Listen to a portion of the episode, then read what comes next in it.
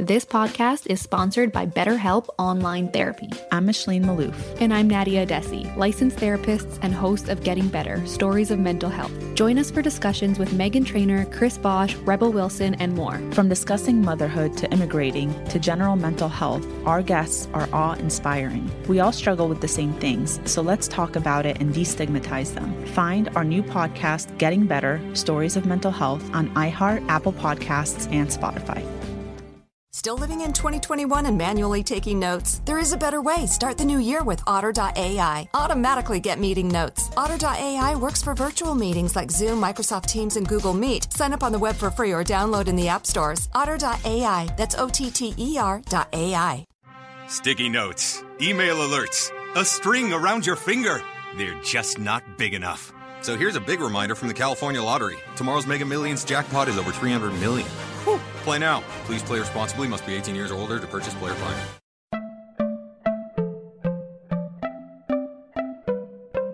Welcome to Money Making Conversations. It's the show that shares the secrets of success, experienced firsthand by marketing and branding expert Rushion McDonald. I will know he's given me advice on many occasions, and in case you didn't notice, I'm not broke.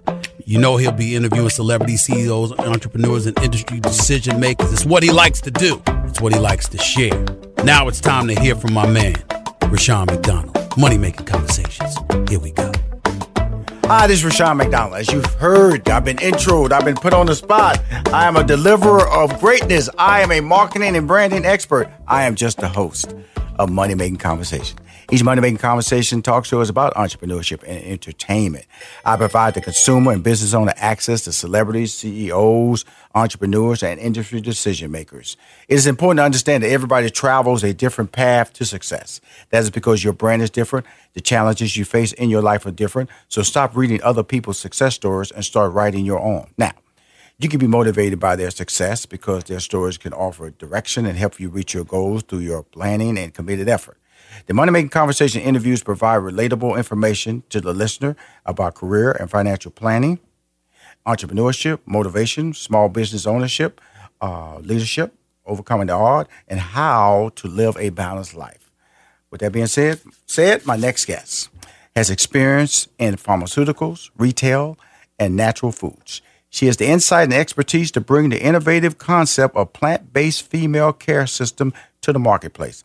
Unlike mass market and conventional female care brands, consumers will be able to get all of their female care needs met under one brand known as the Honey Pot Company.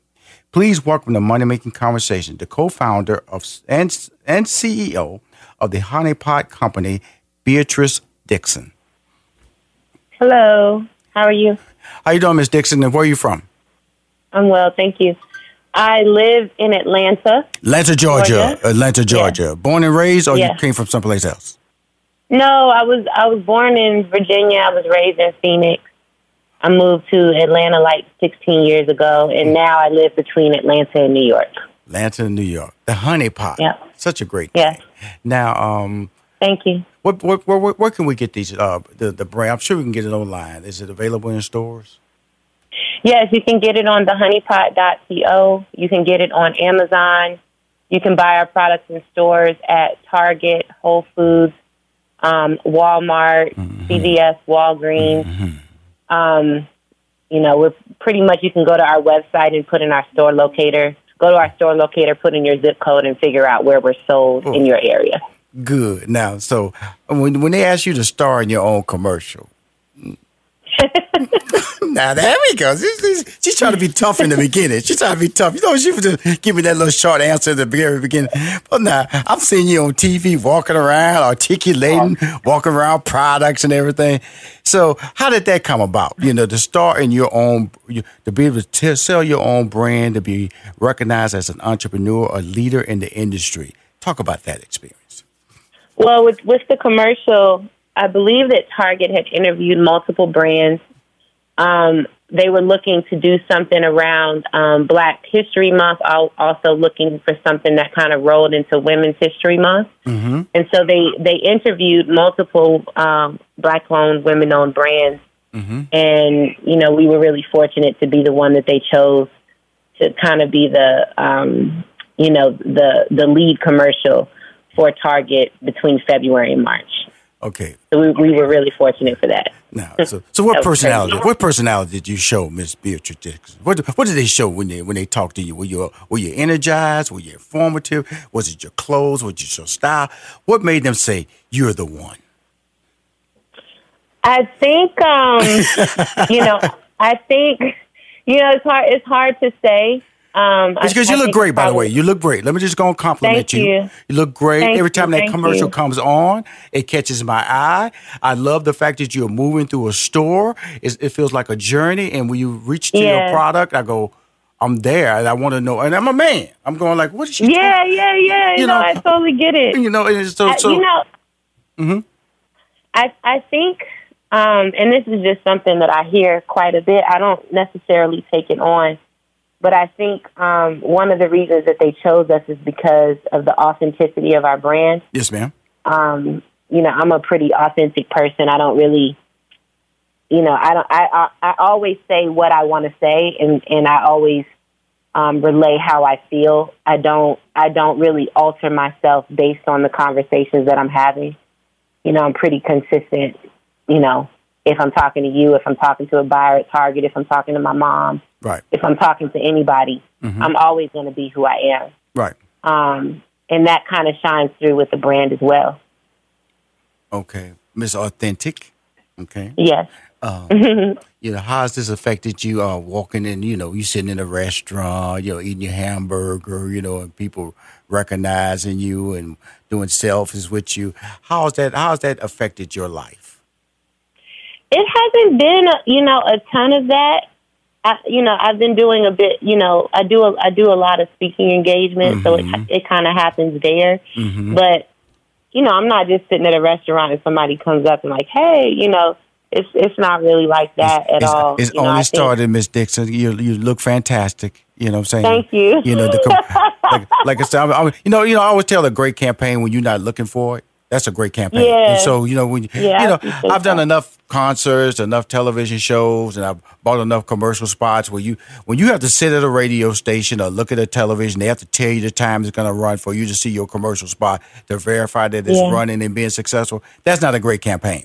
But if I'm just sitting there, Yeah. and I and I and I, I go from channel. I'm in Atlanta, so I go from ABC, I go to Fox, I go to Sports. Center, and I, so I'm all over the place. And for me to sit up and Right. say I've seen your commercial, your Target commercial, on a regular, that I that I go, oh, I'm about to interview her. You know, Yeah, that's dope. that is really hot. That is really a testament that they believe in your brand. They believe in your product uh, being Yeah. successful, and that's really, really great. But there's also a certain degree of responsibility that you got to have as far as packaging, as far as having your product available. Absolutely. If it sells off the, if it, you know, if it moves off the shelf uh, ahead of schedule and things like that. Let's talk about that journey because in your intro, I talked about has experience in pharmaceuticals, retail, and natural foods. How do you go from Yeah. those three credits, which I pulled from your bio, to running and founding a company called the Honey Pot Company? Well, I, I that you know. Take a deep breath. in- Take a deep breath because you went, well, uh, no, no, no. I mean, you know, this is how I talk, right? uh Um, you know, but but I so back in so I started my career in pharmacy literally right out of high school. Um, I you know I got out of high school. I worked at Cigna. That was like my first you know real job, and I I left from there and I kind of continued my journey into the pharmaceutical world. So I went from working at a hospital. You know, I went I worked in retail. I worked in hospitals. I worked in oncology labs. So I kind of did all kinds of things when you think about pharmacy. I thought I wanted to go to school to be a doctor, but then I, I realized that that really wasn't a passion of mine, and I can't, I'm not the human that can do things that I don't believe in. right. Mm-hmm. And so, you know, so I then decided, let, you know, let me just take a break and figure out what I want to do because I had started my pre med, but then I, like I said, I didn't want to do it anymore. And so I left, I left from, I left from, from doing pharmacy and around that same time, like 2011, 2012 is when I had the issues that I was having where I couldn't get rid of an infection that I had. Mm-hmm. And that's when I had the dream with mm. my ancestor. Mm-hmm. And that's when I made the product that she told me to make. Basically, and I, you know, I made it and it worked for me. Mm. So ar- around this transition time, I was I was transitioning out of coming out of working in pharmacy to going to work at Whole Foods in what would be their pharmacy in their whole body department, right? But instead of like drugs, it's, it's herbs and things of that nature. Mm-hmm. And so I did that for three years, but I was still doing honeypot while I was doing that Right. um, you know, and then I left from there, kind of made a natural tran- transition, and I went to be a food broker. So, as a food broker, I went from you being my customer that shopped at Whole Foods to Whole Foods being my customer. And then from there, I went to be an area sales manager at a kale chip company. So the whole while between Whole Foods, being a broker, Right. working at a kel- you know working at a startup, basically, I was doing honeypot that whole time. So it was basically like I had two jobs, you know. Um, and and at and at one time within that, I had a cleaning business and and organizing business while I was working at Whole Foods. So things were really crazy. I've so, always so you, you had the honey pot, like- you, had the, you had the honey Yeah. pot, you had the whole food, and you had the cleaning business. Yeah, yeah, because I had, you know, Honey Pot wasn't making money to be able to, to support me, Uh-huh. you know, Mm-hmm. um, and I knew that we had to hire somebody because I had to work because, Right. you know, Right. so we had hired we had Antoinette, you know, we had we had a couple people that had kind of just kind of worked for us doing like odd jobs and things like that, but Antoinette was like our real official. Um, you know, full time employee, Right. and Poor she was able to Poor be a full time Antoinette. person. Everything was on Antoinette, huh? She was just out there just working. It was. It was, it was crazy. We were. I mean, I would make bottles on the weekend because then I was making the wash. Right. I would make wash on the weekend and on the nights that I was home. I had I when I when I went to be a broker and a sales manager, I was traveling three to four weeks out of the month. right. Right. Right. Right. Mhm. It was it was crazy. So she was making bottles, packing them, shipping them, bottles. I mean, it was crazy. Right. It was a crazy time. Well, Yeah. you know that you know I, I always remember like uh, you know uh, uh, the level of success I, I'm reaching now. You know is I can't do the things I used to do, but sometimes it, when you look back, you know when I was I used to do stand up comedy. I was on the comedy club. Used to write t- sitcoms. I, I look back at that Mm-hmm. period. It's really so much fun because. It, Cause you were just doing it, you know, just doing it. There, Yeah. were, there were no guarantees, you know. What I'm saying? Yeah, that was the fun. Yeah, you know, yeah. uh, you were just working hard, and, and and and sometimes I wish I just would have like uh, captured some of those it moments more because slow Mm-hmm. down and appreciated that I was doing something special. Because I live the results Yeah. now. You you're living the results now, but you were just grinding. You were just grinding, and you know. Uh, you, you wanted to go to sleep, but you couldn't go to sleep. You know, you wanted to sit down and, and just rest. You wanted to stop sometimes, but something inside you told you you couldn't stop. Just keep pushing, keep pushing. And when people, when people were having a vacation and you couldn't vacation, you know, you, you every every, Yeah. dollar, you couldn't buy shoes when you wanted to buy shoes, couldn't buy outfits when you buy outfits. You, you, know you shopped on Yeah. coupons. It really just te- is a testimony to the, the process that you know the the results are beautiful, but the journey is hard now. It's hard, but boy, when you look back, you just laugh. You just laugh.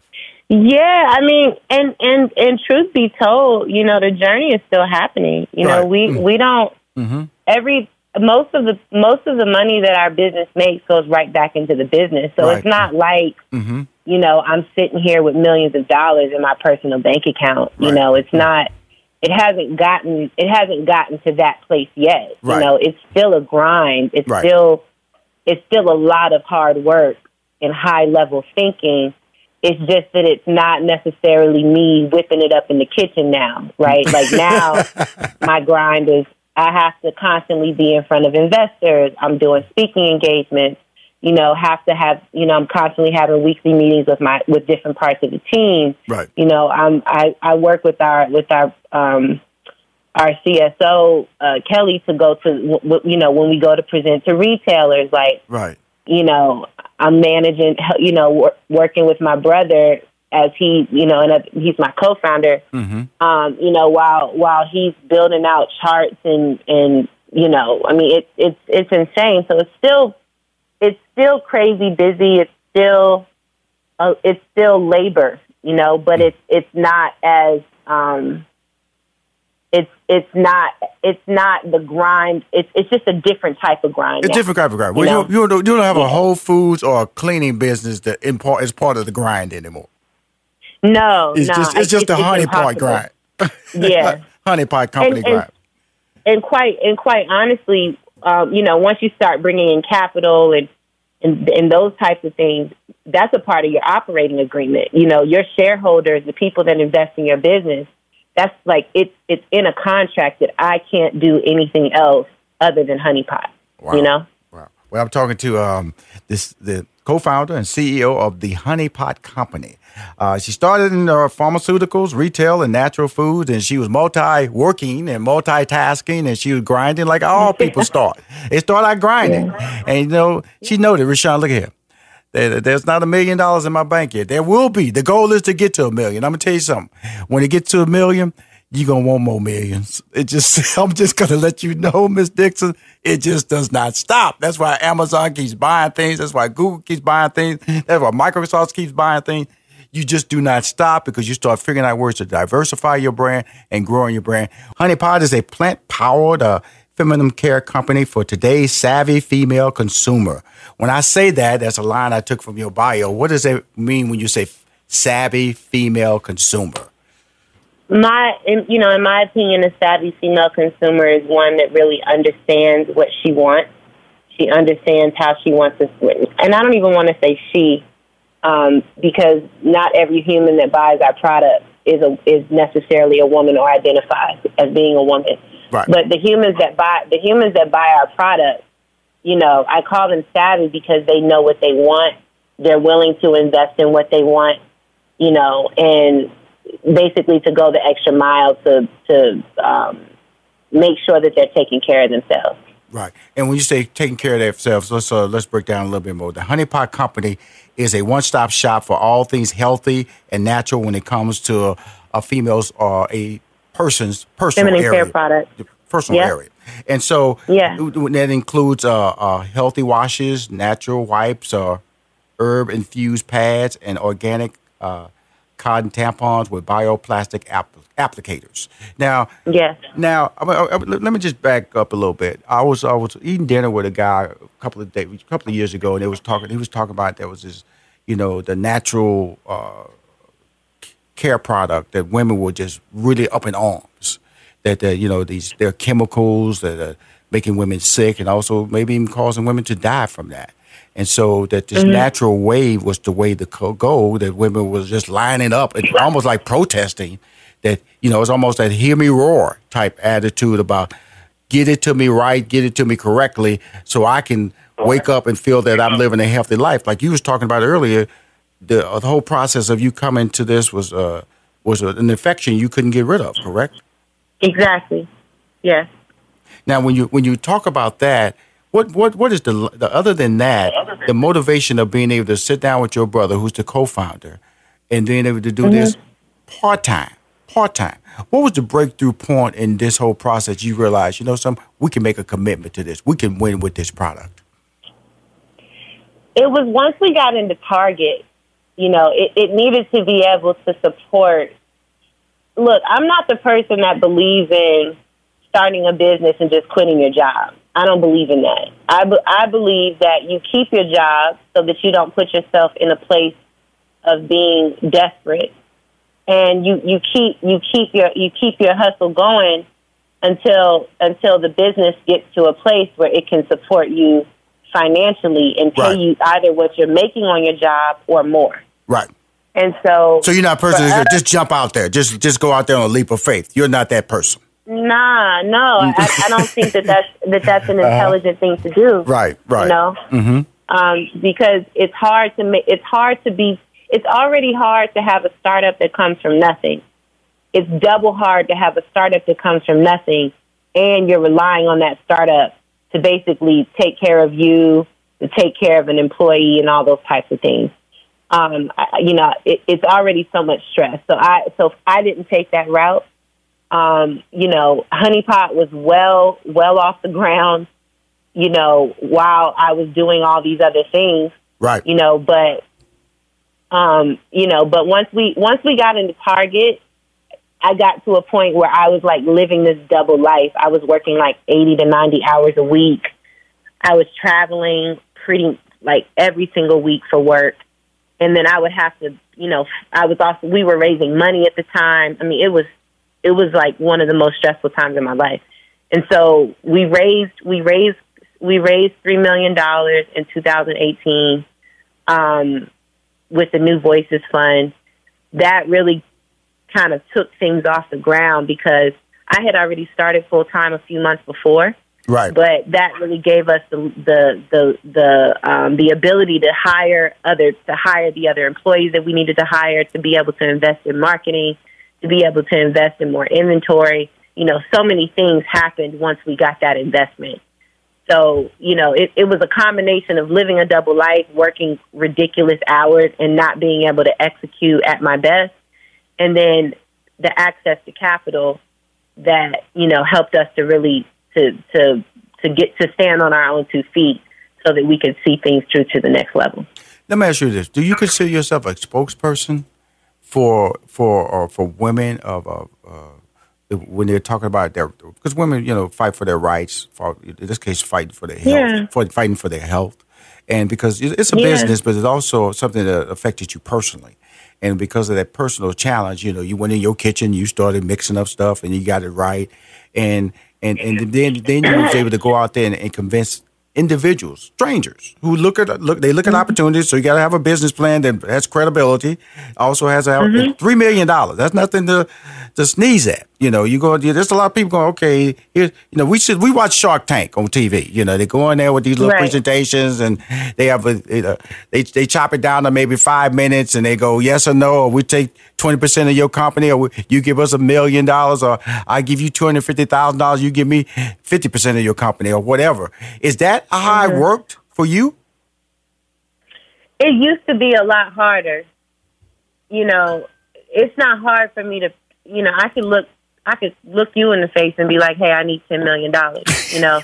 but at one point, honestly, like, Come I, on, I Miss can- I Miss can- Dixon, I Miss Dixon. So you you you're a shark now, huh? You just you just you used to worry about asking for that kind of money, huh? It's not that I'm a shark. I just have experience in mm. doing it. You. Right. know, I've I've been I've been doing I've been pitching investors now for uh, almost four years. Right, with, right. you know, with, with my brother, and it and it's like anything else.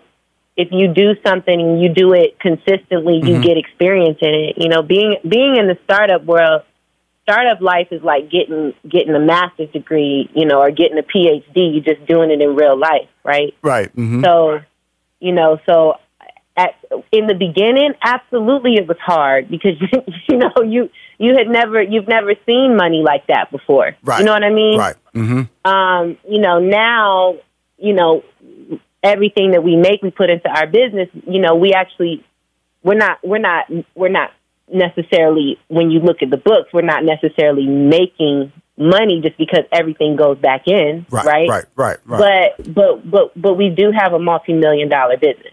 You know what I'm saying? hmm And so, um, you know, so it, so it, it, it requires a lot. And when, when you, when you have 14 people working for you, Right. right? And, and your product is selling on, you know, over within the next few months, it'll be around 10 or 11,000 doors. right now, so let's like mention them. seven. They're Target, Walmart, Urban Yeah, Outfitters, Target, Walmart, Walgreens, Walgreens, Bed Bath you know, and Beyond, Wegmans, yeah. Whole Foods, and among other retail. I mean, th- these are these are top of the line. You know, just to see you. You know, that- you know, this is you know. That's my that's my point though, right?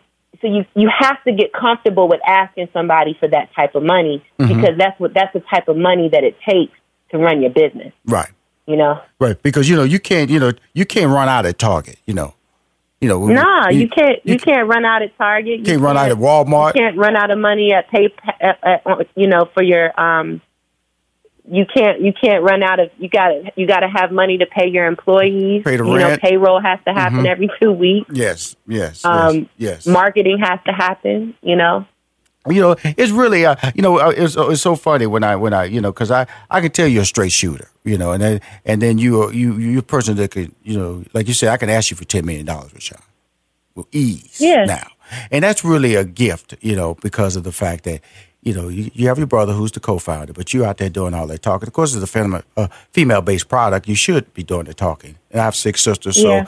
I'm comfortable talking in this conversation. You know, you grew up with 6 Mm-hmm. sisters, four of them older than you. You've heard this conversation over and over and over again in, in your lifetime. And so, but I also Yeah. know that it was important to them, uh, and there was always a conversation that was important to them. So I know when you talk talking about female savvy, it's almost like it's about time. What took us so long? We've been a, you've been living a life of being just giving you walking there just because it's on, on the shelf doesn't mean it's good for you. That is the that is Exactly. that is such a, a sad state of affairs that you go in there, you think this product is on the shelf, that they put it on the shelf, they selling it to you. Nah, nah, that doesn't mean it's good for you. And that's really the the, the why the Honey Pot Company was created, and really is the foundation that we we care about you as a customer, but also Yes. not only from the fact that you're buying our products, but you can live a much more healthier and safe life with our product. Correct?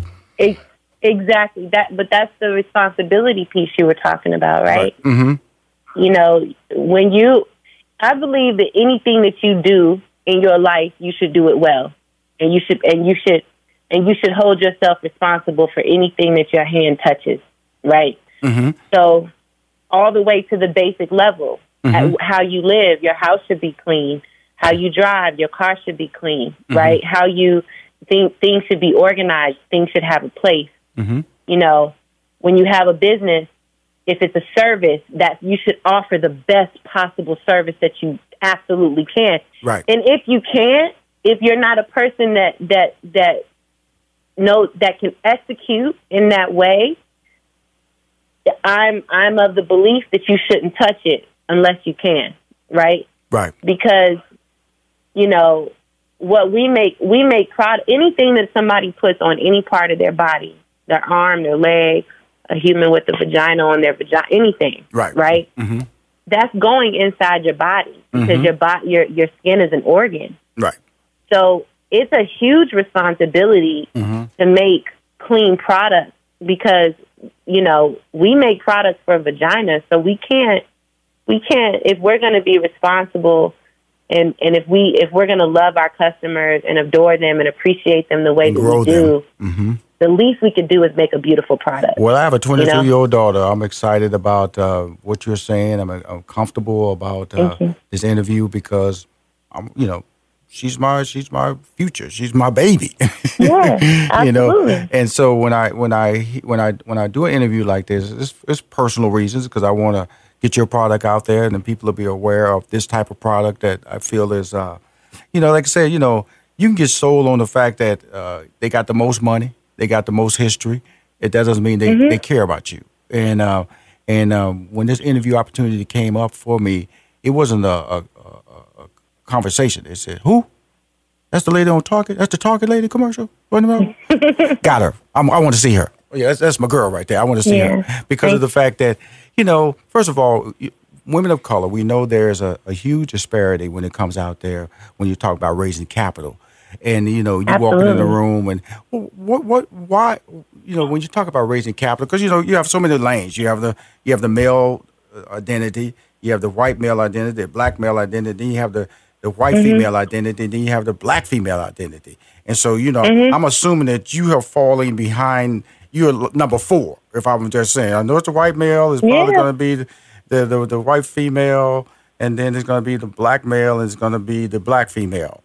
Talking about it. Mm-hmm. Because when you look at television, look at history, you know, the, the black female has always been played off as the as the as the lesser role, the stay at home role, the the the, the, the Right. childbearing role, and now you're you're sitting in front of people talking about, hey, let me let me take your millions of dollars and I turn into it in, into multi millions of dollars.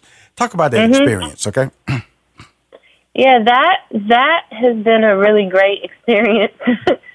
you know, we we've been really fortunate, and I I think one of the main reasons we've been fortunate is because we have a good product and we have a good customer base that supports our products, um, and that you know supports us as founders and as and, and and and you know and just as humans that are creating in the world. Um, you know, so but it definitely has been challenging raising capital. When you think about um, black women are starting are are like actually leading and heading up um, as far as all all founders that are starting businesses. Black women are leading the charge in that, you know. But at the same time, black women also have like access to less than point zero zero zero six percent of the venture capital that's out in the world. Like that's like that's way less. That's a decimal point. Um, it's way less than one percent, right? And right. so it's uh, you know, it it has definitely been a challenge, you know, but what those challenges have done is they forced us to be lean and to be scrappy in our business. right. I love that word, scrappy. to be a business. I love that word, scrappy. And, and so, you know, so while it used to really bother me, you know, because when you look at when you look at my at, at my at my competitors, right.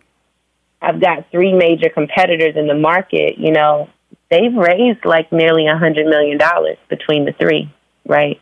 Right. Mhm. We've we've raised four, and you know, and and and it's sometimes it's about who you know. Some sometimes it's about who you have access to. Mhm. But I don't want to say that to make it seem like, you know, to make it seem like we're a victim of of the venture capital world. I don't want to come from that place, you know. But but I but one I, what, but what I won't do is not talk to the fact that it has not been as easy for us to to get to the valuations that we should likely be at.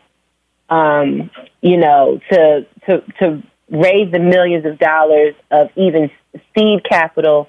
We've raised millions, but you know, I think if circumstances were different, I think that You we probably more. could have raised more. Well, my friend, But I'm um, really you know, I wanted to just let you know this. First of Yeah. all, you're changing lives, okay? You're saving lives, okay? You're, you're a role model. You're a trailblazer. Thank you. You, um, Thank you. Uh, I love your your tough personality, you know, and I love that. Don't change. Uh, we all grow, and I put together Yeah. money making conversation to share to share your experience, but not only promote your brand, but to share your your journey, because Yeah. it's so many people who have come on this show, and I've been so blessed to just see this brand just just grow up. It's like exploded, and and and just individuals now see that this is a show that you can come and tell your story, promote your product, and you have a support guy, Rushion McDonald, who has an amazing brand himself. And this is all free. Mm-hmm. I don't, you know, no, nobody's going to pop up and no charge to listen to this interview. It doesn't work that way. This interview works Right. the way of being able to say that do not stop what you're doing. Um, when these campaigns start, please send me social media banners. I got over a million social media social media followers. I got a fan club of ninety seven thousand, and seventy four percent are female. And so I Mm-hmm. want to support you. Don't change and keep winning, okay? Because you Thank are you. winning. Every time I see you on that TV commercial, you are winning, okay? and looking good, girl, looking good, okay? And you strolling you. down there. I said, that's my girl right there. And so I'm happy for you. The Honey Pot Company. I'm talking to the co-founder. She co-founded it with her brother. And the CEO of the Honey Pot Company, Miss Beatrice Dixon. Thank you for coming on my show. Thank you for having me. Mm. Hi. if you want to hear more interviews for Money Making Conversations, go to moneymakingconversations.com. I'm Rushion McDonald. I'm your host. It's finally here, the season of celebration. And no matter how you celebrate with family and friends, whether you're preparing for Reyes Magos or Karamu, lighting the menorah, or going to midnight mass, Kohl's has just what you need to make those traditions special. Plus, you'll find gifts for all your loved ones. Send warm wishes with cozy fleeces, sweaters, loungewear, blankets, and throws. Support minority owned or founded brands by giving gifts from Human Nation and Shea Moisture. Or treat them to everyone's favorite activewear from top brands like Nike, Adidas, and Under Armour. And in the spirit of giving, Kohl's Cares is donating $8 million to local nonprofits nationwide committed to the health and well being of our communities. No matter how you celebrate, when you shop at Kohl's, you're right where you belong. So this season, give with all your heart with great gifts from Kohl's or Kohl's.com. Whether your event needed one room or an entire conference center, Hopin has revolutionized the way people come together. With Hopin, you can host a fully fledged digital meetup complete with one on one meetings, hands on sessions, and expo booths. And because everything is hosted in a single, easy to use platform, it can be as big or small as you want, remain convenient for anyone who wants to attend, and give you access to data you never would have known otherwise. Visit hopin.com to learn more and get started. Still living in 2021 and manually taking notes? Start the new year with Otter.ai to generate automatic notes for meetings, interviews, or lectures. With Otter.ai, you can search the meeting notes, insert images, play back the audio, and share them with your friends or coworkers. You can capture action items, remember meeting details, and keep everyone informed. Otter.ai works for in person or virtual meetings like Zoom, Microsoft Teams, and Google Meet. Sign up for free at Otter.ai or download the app for free. Otter.ai, that's O T T E R dot AI. My guess. It's tax season, y'all. Or tax season. Or tax season, yes. Yeah. I've seen commercials like that by tax season. All kind of people want to let you know it's tax season. Uh, for some people, it's tax season year round. Like me, I'm always talking about my taxes. So it's time to talk to one of my favorite tax experts. My next guest, Tax Preparation Company, specializes in individual or small business tax preparations and tax filings. They pride themselves as taking time with each client to go over with them their tax situation so they can understand it as well as help them plan for upcoming years. Please welcome back, back, back to Money Making Conversation, one of my favorite people in the DC area, Laura Foos. Good morning. How y'all doing? Pretty good. That's the energy. She would not stop. You know, she would not stop. And how you doing, Laura? I'm good. I'm good. We're here. I'm excited to be with you all again. I was telling Samantha I hadn't talked to you all in quite a while. Yeah, you know, I'm sure you. I'm sure you were talking to somebody though, because you can talk. you know, I was like, I'm always talking. You know, I'm always talking. So I'm, sure I was talking it's, to somebody. It's awesome though. That's one of your gifts, and I want to ask you. All the times I've talked to you, Laura, I don't think I've ever asked you what is your gift or your passion. What is your gift or your passion? Um, I think gift and passion, so they probably go um, go together. Um, I think that part of my gift is, you know, being able to, especially because I deal a lot with taxes and finances, and those are subjects that sometimes, you know, a lot of people don't talk about or they don't understand. So I think part of my gift is being able to break the process down so that everybody can understand it and that I can break it down to whatever crowd that I'm speaking to and make it relatable to them. Um, and that's part of my passion in that, you know, breaking money and finances and taxes right. and budgeting and savings and breaking those down so that all of us can understand it and that people are more educated. And then when we know better, we do better, right? That's so absolutely I think that correct. is part of the passion of, you know, helping break the, you know, financial and money things down so that people understand it better. We know it's really, I, I, my relationship goes all the way back to the Hoodie Awards, Neighborhood Awards with your business, with I you know we the two missed ladies. the Hoodie you know. Awards. Somebody needs, y'all need to get these Hoodie Awards back. Hey, we you- need the Neighborhood hey, Awards you- back. well, so let's talk about salon couture because I'm just talking about you personally as an individual who I've seen grown and and I you know I, I, I follow your social media and I just see that you're you're more more of a social media influencer now. What is making that shift in you? It seems like you you you're, you're gaining energy about who you, you are as a brand and who you are as an individual.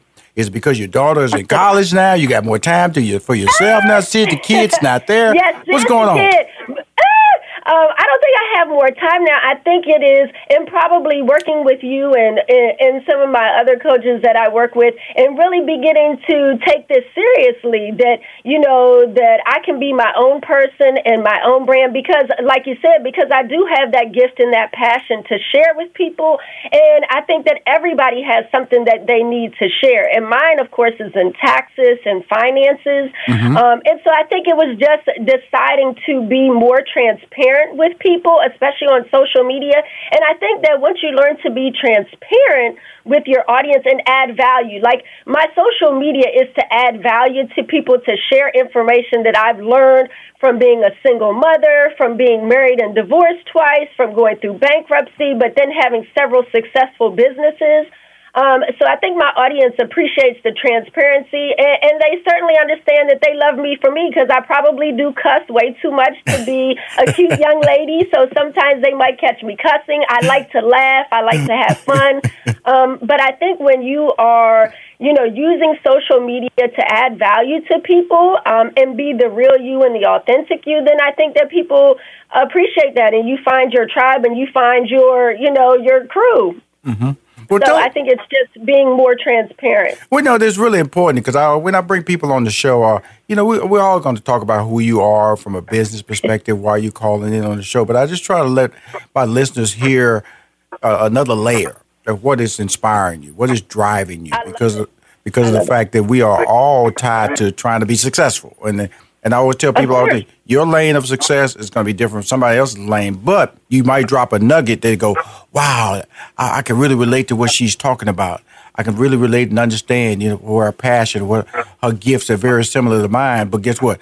I'm a different person. I might be younger. I might be older. I might be married. I might be single. All these situations, but you can still be inspired by the story. And that's why I love uh, communicating with you, Laura, because you will tell me the story. Now, how is your daughter? Because I love talking about my girl. I tell you the long version of the story too. mm-hmm. Yeah, absolutely. See the kid, how's college treating her uh, and everything? You know. Sid is doing great. Thank you for always asking about her. Sid the kid is in her, well, she's coming up finishing her second year at Temple University. This year has just been an awesome year for her. I don't even see her hardly anymore. Thank God for FaceTime that we FaceTime a hundred times a day because um, she never makes it home. But she's really transitioning. Interestingly, she's um, started doing an internship with their football team as she mm-hmm. grew to love football because of her father and her uncles. And mm-hmm. now she is really leaning towards sports management. Mm-hmm. Um, she's one of their only paid students that works with Temple football and works with recruiting um, the athletes coming to visit the school. Mm-hmm. And she's really loving that. And so, I mean, I don't know where that came from, but you know, I'm going to support her in whatever. Well, well we know where the talking so, came from. Okay, now the ability to communicate yes. came from you. So when she launches her sports management company, then yes, we're going to have to get her on money making conversation. Absolutely. Well, you know, see the thing about this by relationship, you're going to have the, the, the tax stuff down pat. You know, so when he when she starts signing these athletes, they're gonna bring them around the corner. Say, "Here's," and they won't even introduce you as mom. You know, this is uh, right. She will handle your taxes. You know, you won't have no problem over here. And then you're gonna just start talking. They're gonna go, "Whoa!" it's all over. But that's how you, exactly. you know, like my daughter. You know, she's she's in college, but she's one more year. She'll be graduating in game design and I'm watching her grow and I'm watching her grow. And that's what I talk about the balanced life, you know, being able to, we can be successful in all these different areas, but how balanced is your life, you know? And, you know, we always want our kids to go out there and, and we, you know, watch enough ugly things on TV that you're always afraid. You need to hear from them to make sure that you can sleep at, at night. But you got to let them go and you got to let them grow and you got to yeah. let them make their own decisions. So now, the extension, why would somebody file an extension? Um, sometimes, you know, I have clients find for all different reasons. Some just because they maybe they have had an emergency or they've had things going on with their family, so they just couldn't get the documents together. Maybe they were waiting for a document because they lost it and had to get a replacement. Um, there's all all kinds of reasons. So you can find you would be approved to file an automatic extension um, without any penalties or fees, especially if you are due a refund. You can do it automatically. Let's just say you didn't have time um, and you can file that automatically. I'm tell you something. I have, have a degree in math. I will never do my taxes. I, when it comes to my taxes, I get paranoid. I get nervous. I get afraid. It really, it really is like. I mean, even when I wasn't making just a little simple form, the little single form where I had just one job, and you know, they showed you how much taxes they took out. I still wasn't filling those forms. I was like scared to death. Why why is Rushion McDonald afraid of, of, of, of filling out his own taxes or, or, or need you to calm me down? Right. Well, and I think it's just just like we were talking about in the intro of the passion because nobody talks about it. You know, we didn't learn about taxes in in school. A lot of times our parents just filed their taxes, or I see them. You know, we didn't even know our parents filed taxes. We didn't even know what that was. No one discussed it. We didn't learn about it in college. And so until you started working, did you hear people say, "Oh, you have to file your taxes"? And when you don't know something or you don't understand something, then you get a professional to do it for you. Now, hopefully, you work with someone like myself that will explain it to you. But I still have a lot of clients who probably, like yourself, are like, I don't even want to know just what's the bottom number. You do it. You're the professional. Tell me there what the bottom numbers are. There you go. That's me. You know, I, I but I'm gonna tell you, I'm a good person because I, you know, I see my little booklets. I have my little tabs. Everything's typed up. I am a blessing to. Uh, my tax filing. Oh my God! Oh, they, they they love me. They love me. But you know, don't come back over me. You know, just tell me where I need to sign. Make sure all Right. the number, what I'm signing makes me happy. I gotta be happy. gotta be happy. But that's part of the process because you know you have to go. You know, it's, I, I think when it when it because it's so personable how this whole Mm-hmm. filing taxes, and then I see these companies talking about you know you you file taxes, we give you money now. I see that Right. being advertised. Oh, do you do that as well, or, or is that just a different company that is just doing that? No, where they can get an advance right Yes. away. Yes. Like it, they call it like an advance. And what that is, that is, and, and those are certainly legal, and most tax professionals offer them. Like we had them at the beginning of the tax season.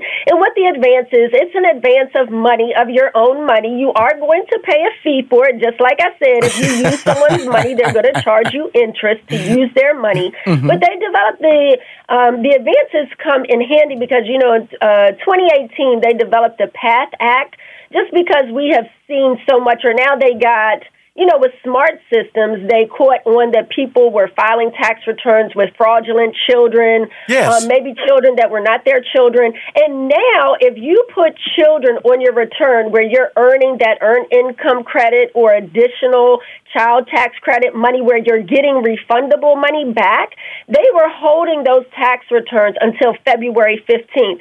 So even though a lot of people submitted their returns in January, they would not even begin looking at those returns until February 15th so that they have more time to analyze them, check the children on the returns.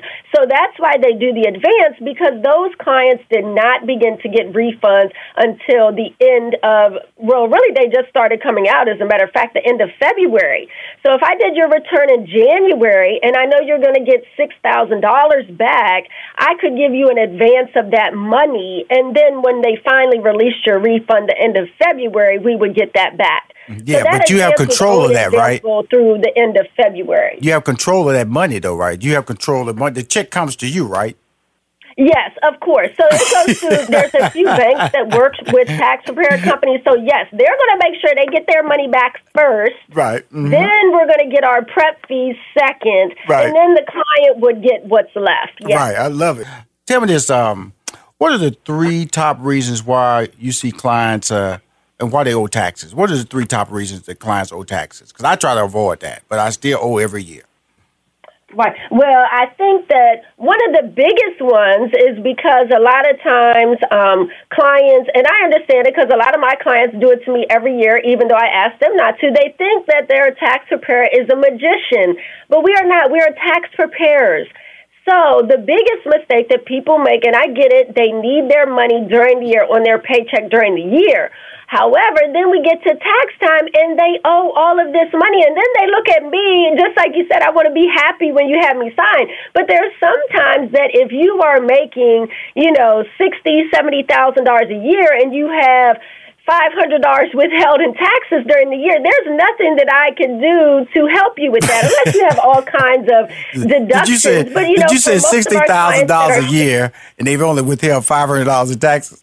yes. And then they're like, I, oh, oh my gosh. So I do always have, um, of course, on my social media, I'm Laura Foos. There are links in my bio with helpful links that you would use um, directly from the IRS site where they have a withholdings calculator. They tell you exactly um, what you should be withholding. Um, so I encourage all of our guests, even if you haven't done it recently, to do it this year just to make sure that with the new tax laws, with the new tax tables, that you are withholding the correct amount of money.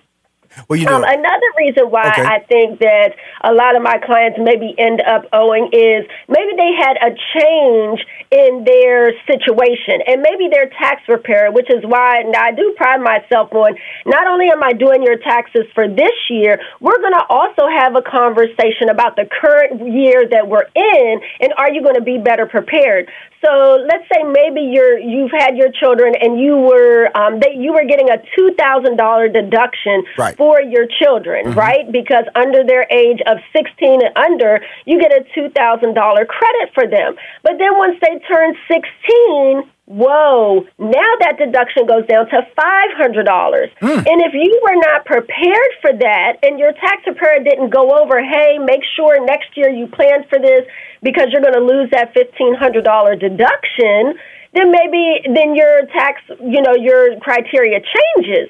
Or maybe your child now is just like we were talking. Our children get older now; they're working, they're um, supporting themselves. I was always able to claim the head of household deduction, which is now eighteen thousand three fifty, and now I lose my child, and now I have to file single, and that deduction is only like a twelve thousand dollar deduction. Um, so unfortunately, people don't um, consult when these life things happen. Maybe they don't consult their tax person, or you know they should certainly check their withholdings again. This is a uh, lot of information, Laura. Do what- do you take? a- am do I you take- talking too fast? Because I know you all say that I talk way too Oh, fast. no, so no, is everybody no. getting it? No, I'm just to slow overwhelmed. I can see why I have. I'm afraid to do my taxes. Okay, first of all, you know, you know all these.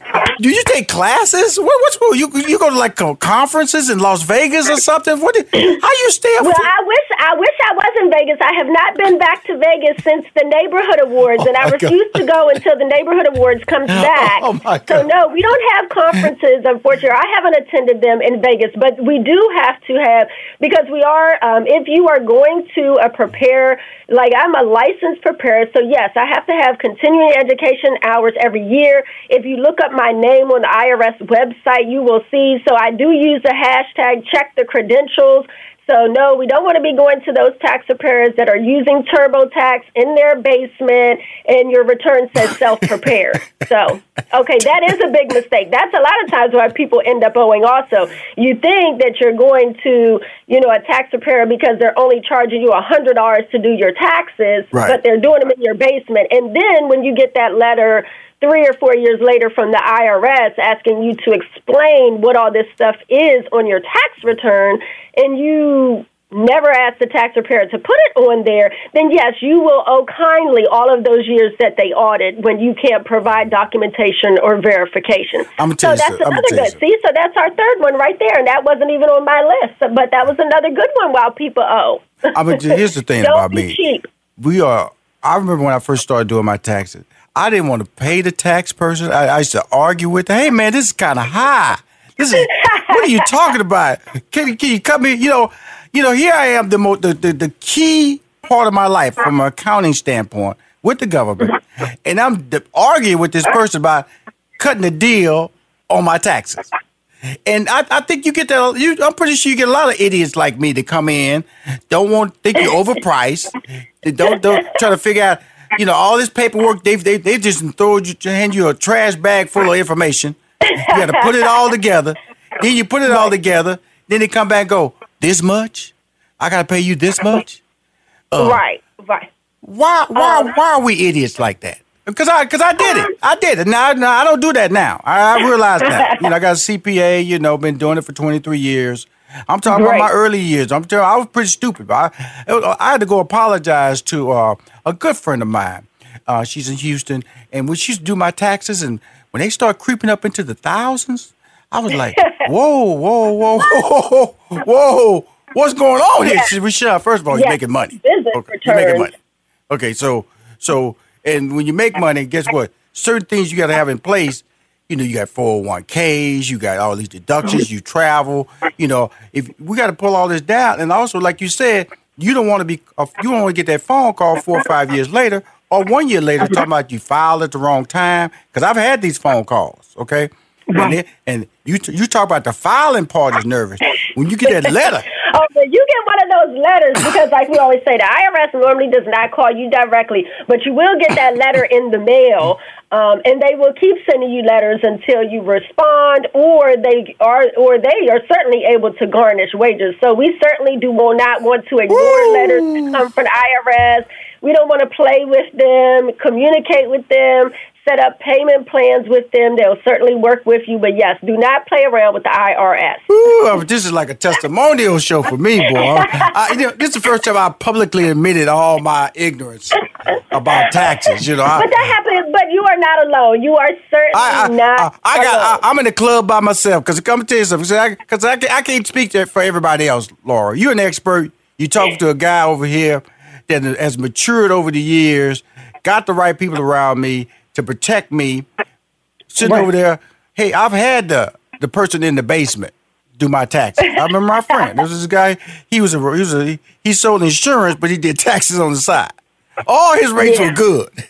His rates were good. yeah, I bet they were good. And I bet you got a real nice, a really, really, really good refund too. Yeah, absolutely. Why you think yeah, I was doing business with him? You get that letter a few years later saying, "Can you please verify? Send us documentation to verify this, oh this, and this." And you're like, "I didn't even know I put that on there." Oh my God! Oh my God! This is this is like this is like this You're having flashbacks. I'm having flashback because uh, you know at one point you have to grow up and realize that you know that's why I do the show because you can't be perfect when you do this show. You have to show flaws and be honest with people, and also let them know that the reason I have you on the show is because of the fact that your level of expertise is needed for anybody, not just people in business, but individuals.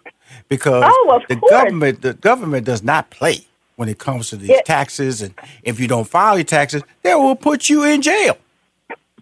Yes, and and I've talked a lot about this year. They will also those tax preparers that were doing all of that funny stuff. They will now, when they find that tax preparers are consistently submitting fraudulent returns, they are now putting tax preparers in jail. So I I do let clients know. Now wait a minute, I'm not going to jail. Orange is my favorite color. I do not. I don't think I wear it well though. So now I'm not going to jail for anyone to get a refund or them to get extra money. Though I do make sure we walk through the process to make right. sure you get any deductions mm-hmm. that you are due or that maybe you were not aware of. So mm-hmm. let me not say that. Like I will make sure that you get everything that you deserve. Right. And and just because I'm in Maryland, you have to let your guests know. Just because I reside in Maryland, D.C. area, you know, most of my clients, probably 98% of my clients are remote clients. I never meet them in person. We have a perfect system um, and an intake form. It's an online system, okay. and then we communicate via. You know, now we have conference calls, we have Zoom meetings, DocuSign your documents, um, so I can work with any of your clients across the country. Okay, because that means you can give give me a social media banner this week so I can post it yes. on there and say. Yes. Now, now let's talk about your, your your your show, Ask Foos. Are you still doing that?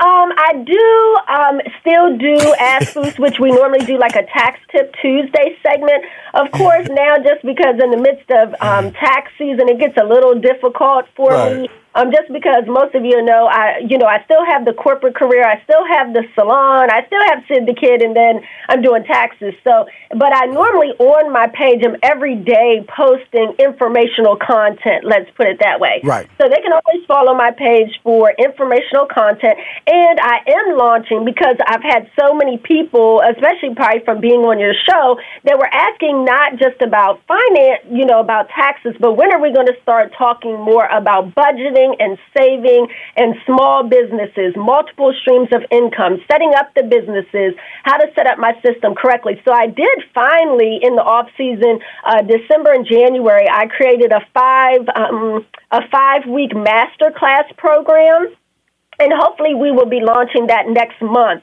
so that I can work, you know, because my tax clients say, Laura, I hate that I only talk to you once or twice a year. Right. You know, I need to work with you more ongoing. And because I'm only one person, um, that gets difficult to do. So I've created this class so that I can work with individuals over, you know, a five week program, which inevitably will go to, you know, working with them and holding their hand probably over a six month period. So I'm hoping that we'll be able to launch that as tax season ends, then I'll be starting that up. So let me ask you this, Laura. So is that a one-off class, or you talking about they, they come into that class, they kind of register, and they you you create the tax relationship with them? Is that what you're talking about? Well, the class will all be an online class, so Okay. I have taken the time to create a five week master class. So there'll be a master class about budgeting, savings, um, multiple streams of income, and all of those things. So it will be an online class, and then every week I will be doing a call with you know the clients so that we are going through this. And then as we work through that six month process, out they'll be having homework. They'll have to submit their budget. They'll have to show me how they're doing with their savings. We'll go over their small business, you know, how they have their accounts set up and tracking their expenses. So I'm excited because now I'll really get to work with people um, instead of just during tax season. So I'm really excited about launching the program. So I'm hoping that as soon, like I said, it's recorded and done. I just have to get through um, tax season and then we'll be launching that. What, what, so that means you'll be back on the show probably the second quarter. That's when you're going to do it. Yes. Well, you know, I will reach out to you all as soon as I am launching it so that you can see it. And like I said, so then I can work with um, people all year round. So I'm really excited about that. That's awesome. Now let's let's. Uh, this is a simple question, but I think it's necessary. When do you start? If you're if you're filing taxes in 2020 for 2019 tax season, when should a person start prepping for taxes? First, as an individual, then as a business.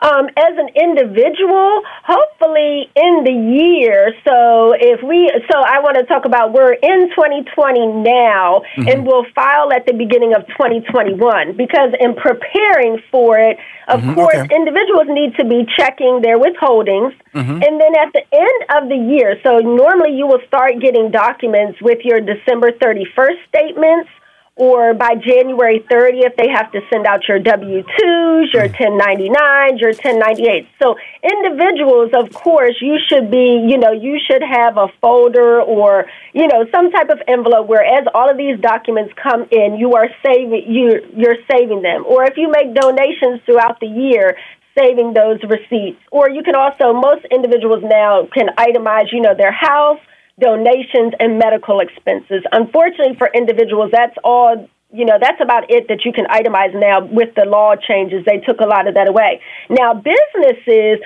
you have taxes, like you said for yourself, taxes is all year long. So that, you know, businesses don't start getting their stuff together. Businesses, because you want to be able to write off everything that is related to your business. So hopefully you are tracking those expenses during the year and keeping those receipts, which I know is an overwhelming task because most people in your business, you're good at what your business is and you're not necessarily good at the financial side of it. Um, and that's why there's a link in my bio for the QuickBook app that I recommend. And it keeps track of your income. It keeps track of your expenses. It even keeps track of the mileage right on your phone. That's a huge deduction for business owners. So anything that you are doing to and from and meetings and classes and clients, you get 58 cents a mile. So that's a huge deduction, but we need to be keeping track of that. So business owners, small business owners, side hustle owners, um, any of those things, you know, this is all year long. You have to keep track of it to make sure you're getting all of those deductions. That's Sure. so important. It's awesome, Laura. How, how can we get in touch with you? The the best way, just like you said, to find me, everybody can find me on Insta, Instagram. It's um, at I'm I am Laura L A U R A Foos F like Frank O O S like Sam, um, or my email is foos at askfoos.com. Very easy. My friend, as always, you're wonderful in your energy, wonderful in your approach to how you do. This is your gift. This is your passion. They are one and the same, but some people try to uh, differentiate them. That's why I just put them both out there. Again, thank you for coming on my show, and uh, also send me a Yes, social thank you media for banner. me always. Send me a social media banner so we can get that posted and get some help for some of these people like me. Who, Yes, I got you. Okay, thank you so much. Y'all take care. bye bye. Look through your children's eyes to see the true magic of a forest. It's a storybook world for them. You look and see a tree. They see the wrinkled face of a wizard with arms outstretched to the sky. They see treasure in pebbles. They see a windy path that could lead to adventure. And they see you, their fearless guide through this fascinating world. Find a forest near you and start exploring at discovertheforest.org. Brought to you by the United States Forest Service and the Ad Council. If I could be you, And you could be me for just one hour. If you could find a way to get inside each other's mind. Walk a mile in my shoes. Walk a mile in my shoes. Walk, Walk a mile, mile in, my, my shoes. shoes. We've all felt left out. And for some, that feeling lasts more than a moment. We can change that. Learn how at belongingbeginswithus.org. Brought to you by the Ad Council. Walk a mile in my shoes. What grows in the forest? Trees? Sure. Know what else grows in the forest? Our imagination, our sense of wonder, and our family bonds grow too.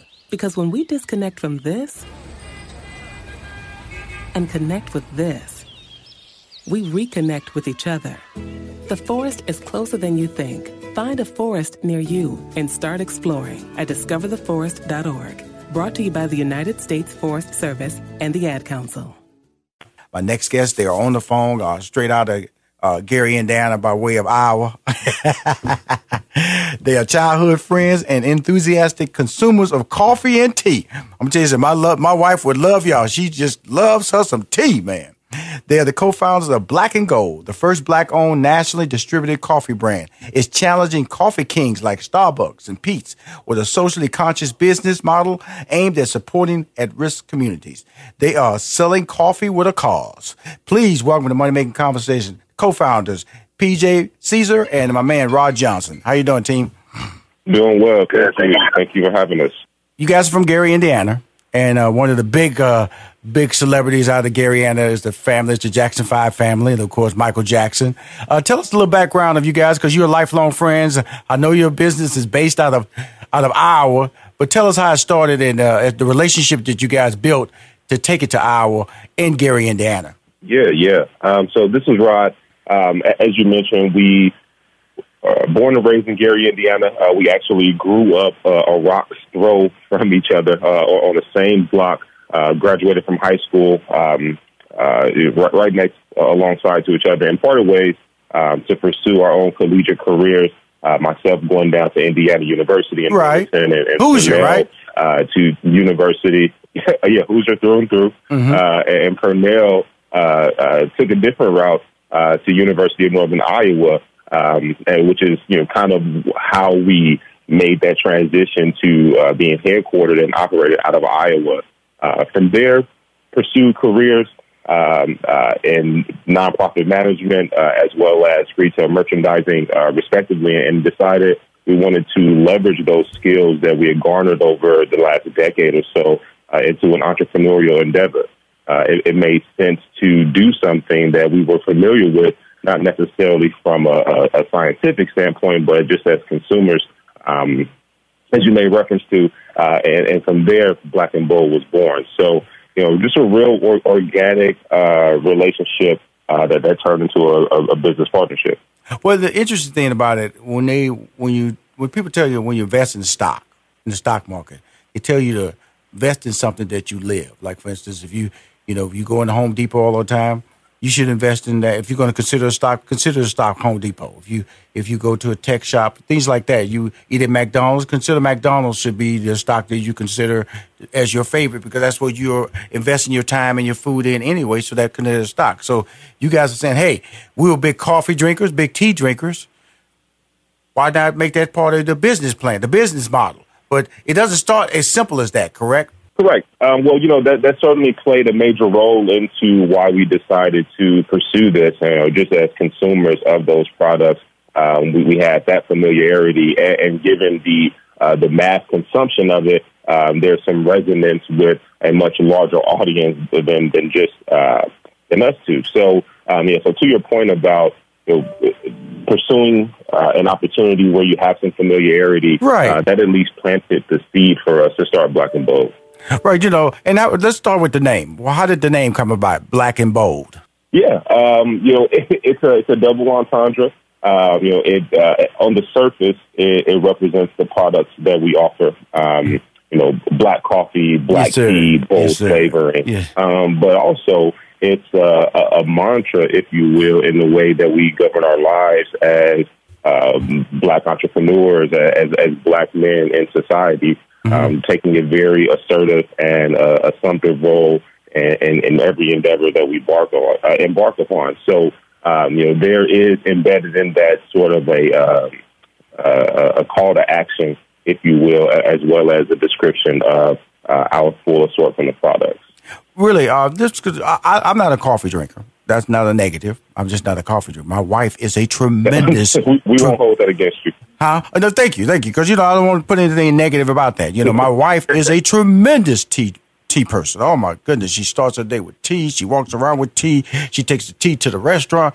She is a tea drinker. Okay, and so so you got you got you got you got both extremes here: a non coffee drinker and a super tea drinker. Now, when I when I when I when I talk about coffee, because I've seen stories on coffees. Here, you know, they have different coffees from different parts of the world, and some people have climbed mountains in South America to get the right type of coffee, the the texture, the flavor. It all makes a big difference. And how did you guys, you know, did you guys have a favorite coffee? Because you know, I know about we all know about Starbucks and Peet's and all that. Now we have Black and Bold. What were you guys drinking or what were you guys experiencing? Did y'all experiment with different types of brands prior to launching your brand? A taste? Yep. This is PJ. I'll definitely jump in on this. Me being the um, equivalent of your wife's tea journey is how I am when it comes to coffee. And so I Uh-huh. definitely pull Rod into the coffee side of this venture Uh-huh. uh, from a consumer first standpoint. I don't, I, he hasn't really, you know, bragged about his tea enthusiasm, but Okay, so you so you the coffee guy, PJ. enthusiast. You the coffee guy. You the coffee guy. Yes, sir. Okay, and Rod, you Yes, the tea guy. Yes, yeah, you can put it that way. Okay, uh, so that's the perfect relationship because you know you focus on your strength. So now, PJ, you talking about the coffee because you know I you know I have Fred you know I manage Steve Harvey. Steve Harvey's a coffee fanatic. You know he had to get his coffee on. You know, and there's a lot. And like I said, nothing was wrong with that. It was just the fact that he wanted his coffee and he had to have it a certain way, and he was happy once he got it in his hands. You know, and there's a lot of famous and everyday people who mm-hmm. consume coffee the same way. How do you consume coffee? What drives you to have a good cup of coffee? Man, that has evolved so much from my introduction into coffee, and so I, I really started drinking coffee when I started my professional career, and I was, you know, this this young buck, first time career, or what you call it, first generation corporate career person, and uh, was introduced to coffee. The caffeine hit, and that was just a matter of like, all right, this is how I'm going to fuel my own, you know, predetermined success Right, on a day to day basis, and Right. so at the time, I mean, it was you. You can hand me a sugar down latte, and that was good enough as long as it had some caffeine in it. Right. But along this journey, career wise, and uh, the discovery of you know what makes a good cup of coffee was really just the volume of coffee consumed, and also with the different coffee shops experienced. And um, you know, Rod and I both spend quite a bit of our time traveling within our our, our, our careers and spending so much time at coffee shops. You learn that there's like fresh roasted coffee just by default tastes different, but unless you're going to a coffee shop that you're getting that fresh cup of coffee, you don't really realize that. Where you know the the you know, my grandmother drank Folgers every every morning. That's night and day. That was my dad. That was my dad. That was my I, I dad. always tell people at night. Yeah, yep, exactly. I always tell people I, I try to correlate this to, to things that uh, people do consume a lot of, right? So you think about wine, right? And so I always tell people if you're not drinking bottom shelf wine, you shouldn't be drinking bottom shelf coffee because it's a delicacy of the the, the product that you're drinking that actually has flavor within it. And the fresher it is, the more you taste that original flavor. It's all coffee based, don't get me wrong, but the actual like delicacy, the the, the distinctness that comes with, you know, the means to the end result. Mm. Uh, it, it, it definitely there's definitely levels to it, and so the the more we we had access to, and the more consumed, the more we appreciated what good coffee is. Um, and for me, it's it's black coffee, light, medium, or dark roast because I just appreciate fresh roasted black coffee. But um, there's a whole different spectrum from people from thinking about coffee just from how do I get my caffeine to how do I enjoy this, you know, kind of mature my experience in this product and get my caffeine at the same time. Yeah, here's the interesting thing about it. When you started talking, I could almost, I, uh, images came about uh, in my in my mind about you know you're you're so passionate and I can I can almost smell the the conversation the, the aroma you know because that's like a good piece of steak to me you know they say you bring you know you know you go to certain quality steakhouses they'll bring the meat out to you and let you see it. They say which one do you want? And that's what you're saying here. A coffee is not all coffee is the same. The aroma the taste how how, how, how it comes up to your nose when you're about to drink it. All that plays into the whole process of a good cup of coffee. Now, you're saying when you start out, you just drink, so a lot of people just drinking coffee. Like I said, my dad was a Folgers guy. You know, I could just see that coffee pot on my mom. It was it was a timer that went off. He put the he put that little uh that little it was like a little uh, strainer. It was a little white strainer. He put the coffee granules in there, and then they pour the water through, and then all of a sudden that was his coffee. He was happy. And so, but today it's like a whole science to it. And just to hear you talk about it, PJ was like, it was like a, it was like, see, I'm, I'm big on desserts. It was like me eating a nice piece of German chocolate mm. cake the way you was talking. Man, you was, you was, you was passionate about that cup of coffee, man. I was like, man, he's serious, ain't he? okay, you, you just put a whole other taste in my mouth talking about German chocolate cake. Come on. Man, you talk, Come on now. do some coffee pairings. That, that, that, we put that to the top of the list right there. Well, you know, because you know, I think that when I when I when I, when I heard y'all story, you know, and the, and the whole aspect of you know, you know, you, you left a full time job to do this, you know, and you guys weren't like, you know, uh, you know, no, you're novices, you know, you you wanted to do it, you were passionate about teas and coffees. It's a part of your lifestyle, but you jumped out there. Now, I want to switch over to my tea man right now because I heard the I heard the, the the, the coffee story from PJ. Now, Rod, tell me your tea story, your tea journey. Yeah, so very similar. Uh, yeah, very similar to P. Just had a, a real appreciation for it, not necessarily from a productivity standpoint, um, but actually the exact opposite to relax at the end of the day. Um, and that was a habit that I picked up growing up watching my mom and, and my, my grandparents drink uh, a variety of teas for a variety of reasons. And, Right. and I think that's why I really uh, gravitated more so to tea as opposed to coffee because of the, the different benefits. Right. Green tea has, uh, you know, health uh, implic- or not implications, but benefits as opposed to the, the health benefits that comes with a black tea or an herbal tea. And so just, just having a cup of tea to end my day after ripping and running and, and, and trying to, uh, you know, be successful along the way, um, it, it just made sense to incorporate that as a part of my, my end of the day ritual. So, um, you, and you made a point earlier how complementary uh, our tastes are or, or preferences are. Uh, it, it just really made sense for us to, to make that into a business. Oh, absolutely, and, I, and I'm proud of you guys for, for, for trusting your natural instincts because that's a plus. But you know, here's a guy. You know, I'm from I'm from Houston, Texas, big barbecue country. Okay, so you go into a barbecue joint, mm-hmm. you know, free tea, sugar on they, they come with your table, sweetened or unsweetened, big old. They give you as much tea as you want. big old jug of tea just sitting over there. What you want, sir? Sweetened or unsweetened? so that's my introduction to tea. big old, big old jug of tea just brought to your table. Kind of look a little light brownish. You know what I'm saying? And they just mm-hmm. somebody mm-hmm. throw a lemon in there and throw some sugar in there, and they they rocking and rolling. Now my wife, she look at that, she's disgusted. That's that's horrible. see, see, see, see, see, Rob. I'm pretty sure you. She's just like you. What's that over there? I would never drink that. That's horrific. she she walks Well, you know, around. I can I can appreciate a good cup of sweet tea from the south. Like there's, there's, I'm not as uh, I don't draw that hard of a line, and I, I can get it why I, you know why you want one of those big uh those cups of those cups of tea from the south. Oh my goodness. Okay, I'm enjoying myself. I got a coffee drinker here and I got a tea man here. My wife used the tea to wake up. I tell you something, it's funny when I tease her a lot about her tea because, you know, if she go, if she doesn't get the tea, she's not a nice person that day.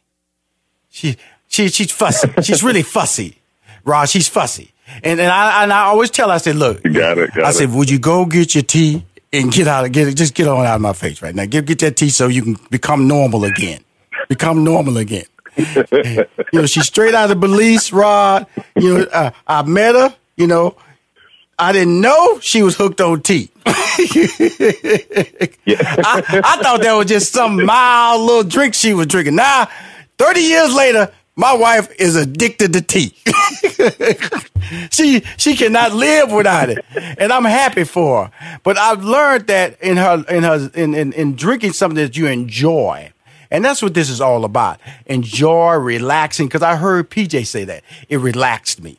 It gave me a, a sense of comfort. So, what is the strong selling point of your product, Black and Bold?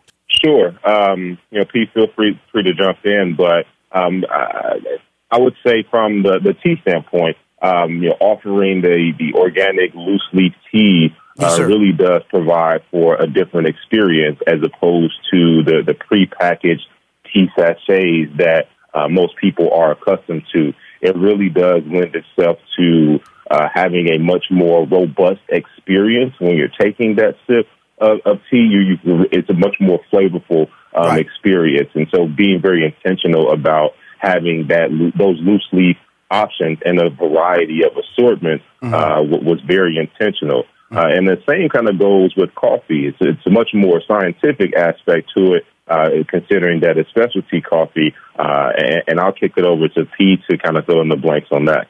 Yeah, because he's a different cat. Now, see, you you were a little more easy going with the tea. I have a nice little sweet tea every once in a while. See, I didn't think. See, PJ wouldn't respond like that. He got to have his coffee, coffee a certain way. P, you, you, you, you, you, you, you're a little bit more passionate about that. Because when, cause when Rod said that, I went, see, I'm tell you about, I got to keep bringing up my wife because she's a tea drinker. She go to a restaurant, bring me hot water. She bring her tea with her. She brings her tea with her. Okay. That's her. Mm-hmm. That's mm-hmm. that's her. So mm-hmm. so I got to get you guys break because I got to I got to introduce her brand to because if you yeah because I'd love for her to start making you guys rich because she buy tea she buy her some tea brother. I know that's right. so so I got to get I got to go we, online. We appreciate that endorsement. I, I, got to I got to and so I'm just I'm, I'm gonna slide over to PJ the the coffee the passionate man because his tone and conversation with his coffee was a little bit different than Rod. Rod was a little, you know, he, he was much more professional. The, but the passion, I mean, see, see, something about coffee drinkers anyway. Coffee drinkers are a little bit crazy about their coffee. You know, they gotta have it a certain way, and will be offended. Will be offended if you put a bad gl- cup of coffee in front of them and call it a good cup of coffee. Am I hitting you, PJ? Am I hitting you right? He just laughing. You know what? he just laughing. I'm, I'm, I'm fairly lenient with my consumption on what I drink. I'm fairly lenient. Like I said, I've been across the spectrum, but I do enjoy educating people on that there's more to coffee than where they know. Right? Yes, so at least they know that there is better out there, or yes, at least sir. the potential for better out there. Yes, sir. So don't don't get me wrong. I, I still focus on the end to a means, which is caffeine, but it's definitely hit different when we roast our own. Yes, sir. And we can educate people on on the why of doing that. Right. So from a from a you know what makes our product different. Again, starting from from the beginning is we we are a roastery. We roast un like green coffee, so pre roasted coffee, all the way to a finished good, and that's Mm-hmm. where coffee is going to have its best taste profile. So when you think about Mm-hmm. people correlate warm coffee to bad coffee, Right. Or room temp coffee, lukewarm coffee to bad coffee because it tastes it tastes bitter, right? And that's because it's flat, stale, older coffee. It's not Mhm. fresh. If it's fresh, you actually taste more of its flavor notes Mm-hmm. that come from these coffee beans. Mhm. A lot of people also don't know that a coffee bean is the pit of a cherry, Mhm. right? And so you think about the cherries we eat, we throw those pits away. Nobody trying to choke on a pit, right? But Right, right, in these coffee growing regions, right, where you know these farmers are planting these plants, they're also planting other crops, Right. whether it's blackberries, whether it's blueberries, so on and so forth. And those coffee beans are absorbing those notes. Right? And so when you have this cup of coffee, it's not a um, an additive that you should be tasting on your black cup of coffee. It should also it should be these subtle notes that actually make it feel distinct. And so that in a in a mainstream coffee standpoint, you don't really get to taste that on an everyday basis unless you know that that exists to then expect it more out of things. So um, that's one of the things that definitely come through with our coffee options. Again, we provide light roast, medium roast, and dark roast. So Mhm. you can get your fix from the options we have. But given that it's fresh, you actually taste more of the quality within it. And that, that by default is a big point of difference uh, for the everyday coffee customer. There's way more nuances that we could get into. Yes, We're not sir. going to distract too much. No, no, no, no, no, because your this- conversation yeah, way so longer on than the- Rob. Surface level, we definitely there. Your conversation way longer than Rob. You know, you just roasted the different types. You know, you got a cherry. You know, you most people throw away the cherry. You know, you be plants, other plants around here. You come over, you get the medium, light, and dark roasted. See, you, I just can tell. Rob, does he get on your nerve talking about coffee? Does he? Does he? Because you do hear that conversation over there, man. Your little, your little quick conversation about. about I'm, just, I'm not trying to pit you guys against each other, but I'm just tell you something, Rob. You got to get your, your your your tea conversation up. You got to upgrade your tea conversation, brother. Because you just heard PJ. PJ was over there, man. I was I was talking to a scientist. I was talking to a scientist over there, a farmer. I was talking to a Oh, world man. traveler. Oh, this guy ain't from Des Moines or Gary, Indiana. He from Brazil. That's what I was talking about. He's climbing the mountains, you know, with a backpack, you know, with some dogs and some mules. Talking about we got to go get the finest. He's oh. he's sticking his hand in the ground and pulling the seeds up. Go, this is the soil I want my coffee to come from. You know what's funny about that is that's how he is about everything, right? So we, we like I said, we grew up together, and you kind of get used to it after a while. After twenty something years, you just go, "That's TJ. That's that's that's how we rock about things." I love it. I uh, love it. But you know the, the, the beauty of your relationship. I'm enjoying myself because I respect you know anybody who steps out and trusts their instincts and have a plan because that's what money making conversations is about. Individuals who trust, put the right people around them, and then put a product out there, and then people react to the product. Not only when they react to the product, you have the product available when they react. Because a lot of people got stuff out there, they put it out there, clear off the shelves. Okay, where's the where's the second, third, fourth round? Oh, we got to we got to raise some more money. We got uh we didn't know we are gonna sell that fast. So when I think about what you guys are doing, I commend Black and Bold. Now, how do we get your product? I hear uh, it's in Target, right? It's in what stores is it available in? So we can start talking about that. Yeah, so uh, as you opened the show with, we are uh, nationally accessible uh, via uh, our retail partnership with Target, uh, and it's available in select stores. Um, you can check either Target.com or our, our website to see if there's one uh, specific to you. Uh, and if not, it's available online in a couple of places. Again, those two those two websites as well as Amazon.com as well. Now, one of these, there's, there's always an angle, and I said something in my intro coffee with a cause. Why is the whole social impact? Because you can just go out there and make some money and and go and sleep well at night, and but you're making a, a 5% of your of, of, revenue goes to the, the causes. Why is that important to the Black and Bold brand or to you, Rod, or to you, PJ? Sure. So, uh, yeah, 5% of our profits are contributed to initiatives and, nonprofits that uh, support at risk youth. Uh, and we were very deliberate in selecting that demographic because it's a vulnerable community. Um, growing up in Gary, Indiana, we may have been considered um, at risk youth. And so we ultimately identify with um, those who are in need of resources to ultimately live their best lives. Uh, and what better way to do that than to incorporate it into our business model um, so that it gives the everyday consumer the, the opportunity to participate in that process as well. Um, you know, many companies have social impact uh, as a part of, of what they do, you know, prioritizing purpose and profit, but it's not particular to those communities that, uh, like I said, we most closely identify with. And Right. So uh, as we were deciding what does this entrepreneur, what does entrepreneurship look like for us, um, we wanted to make sure that we brought them uh, along for the journey as well. Yeah, because I'm reading here it says uh, I, I mean, I, I add a little bit on. I'll add a little bit onto that. Rock, Rock kind of nailed that one, uh, hit that one out the park. But the uh, being heavy coffee, being heavy tea consumers, as we talked about entrepreneurship and you know what does success look like, and who do we give back to, and when do we give back?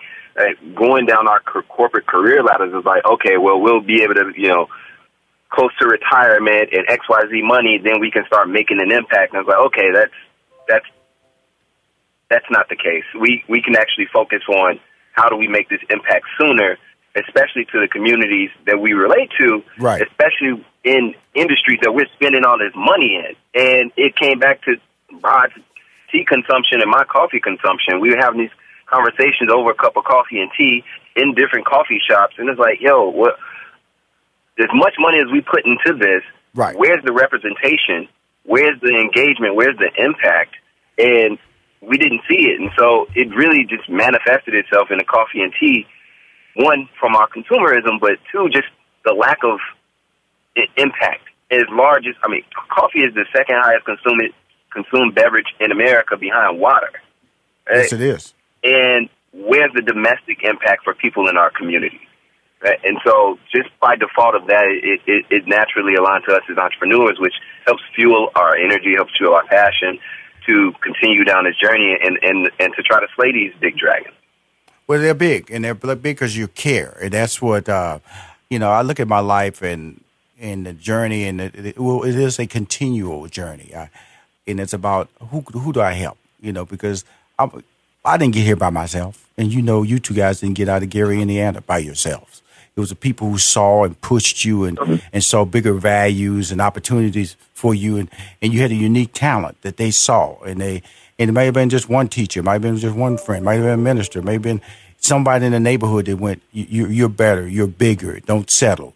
And you guys don't settle. And that's why throughout my, my interview with you guys, I tease you and we are joking around, but there's 100% respect here because you're not settlers. And then on top of that, you still remember, you know, like you used an example. People might have thought that we were downtrodden, that we were uh, uh, out of Gary, uh, out of the community where, you know, values for success are limited and people are only going to settle because they want to be on Section 8. Because everybody describes a community that they don't live in based on what they hear or what they see on CNN or what they see on Fox or what they read in one article. You know, like everybody in Flint, Michigan is drinking bad water, you know, because that's what they read, that's what they think. But the thing that I'm just trying to tell you two guys is that I brought you on my show was to say thank you. And uh, Black and Bold is just an avenue for change. Yes, you are doing the coffee thing, PJ. Yes, you're doing the tea thing, Rod, but you're doing a bigger thing. You're changing lives and you're moving forward and you're aggressively trying to tell people that they can be, that they are special despite their differences, despite their color, despite the naysayers, despite people telling them they can't, they can't make it because the environment that they're growing up in or they're living in. Is that, is that the, is that the ultimate goal? Eh, I know coffee and tea is the business, but uh, you guys can answer separately. Uh, Rod, what is the ultimate goal when I make a statement like that to the both of you? I mean, you you you hit the nail on the head. I mean, that that's exactly our reason for being. That that's the, the ethos of what we do is to resource communities that are talented but may not have visibility to pathways of uh, to success. Um, and so again, like I, like I said, bringing them along for the journey is, is something that's intentional because we we resonate with them. We see them. We want them to know that that they're heard um, because we were once in that position. So just just reaching back um, and, and not forgetting about where you come from, about those people who um, uh, have similar journeys and similar struggles and, and overcoming obstacles as you um, is something that, regardless of the endeavor, I think we I speak for us both is going to be a part of of, of what we do. It's, it's impossible to for it not to be. Yeah, I'm, I'm, I'm, I'm gonna take it over to PJ, the, the talker. You know, he gonna he gonna go a little deeper. He might even open up the Bible on this one. You know, because he he over there. He I shouldn't let him go. I shouldn't let. I'm gonna tell you something, Rod. Next time we interview, I'm gonna let you go last because you know it gives him time to think. He gets to he gets to hear what you left out, you know, and expound on some stuff. He gets to piggyback on your thought and make it his thought and all that stuff. So we're gonna let PJ, the talker, straight out of Des Moines, Iowa, you know, by way of Gary, Indiana. I'm gonna call him the headliner for this show. Headliner, PJ, Oh, Black and Bold, You're consumer, to me, man. coffee On to me. man, the talker. Yeah, so you know what? Yeah, it's it's it's this one is this one is as Rod said, you hit the nail on the head. Rod did as well. For me, when I talk to youth, I uh, always tell them I didn't realize how low expectations I had of myself until I realized how low expectations society had for me. And once I realized that, you know, the door is wide open on continuing to discover in order to decide, you know, what to do with that new discovery and can you be successful? Does that put you on a path to impact more people?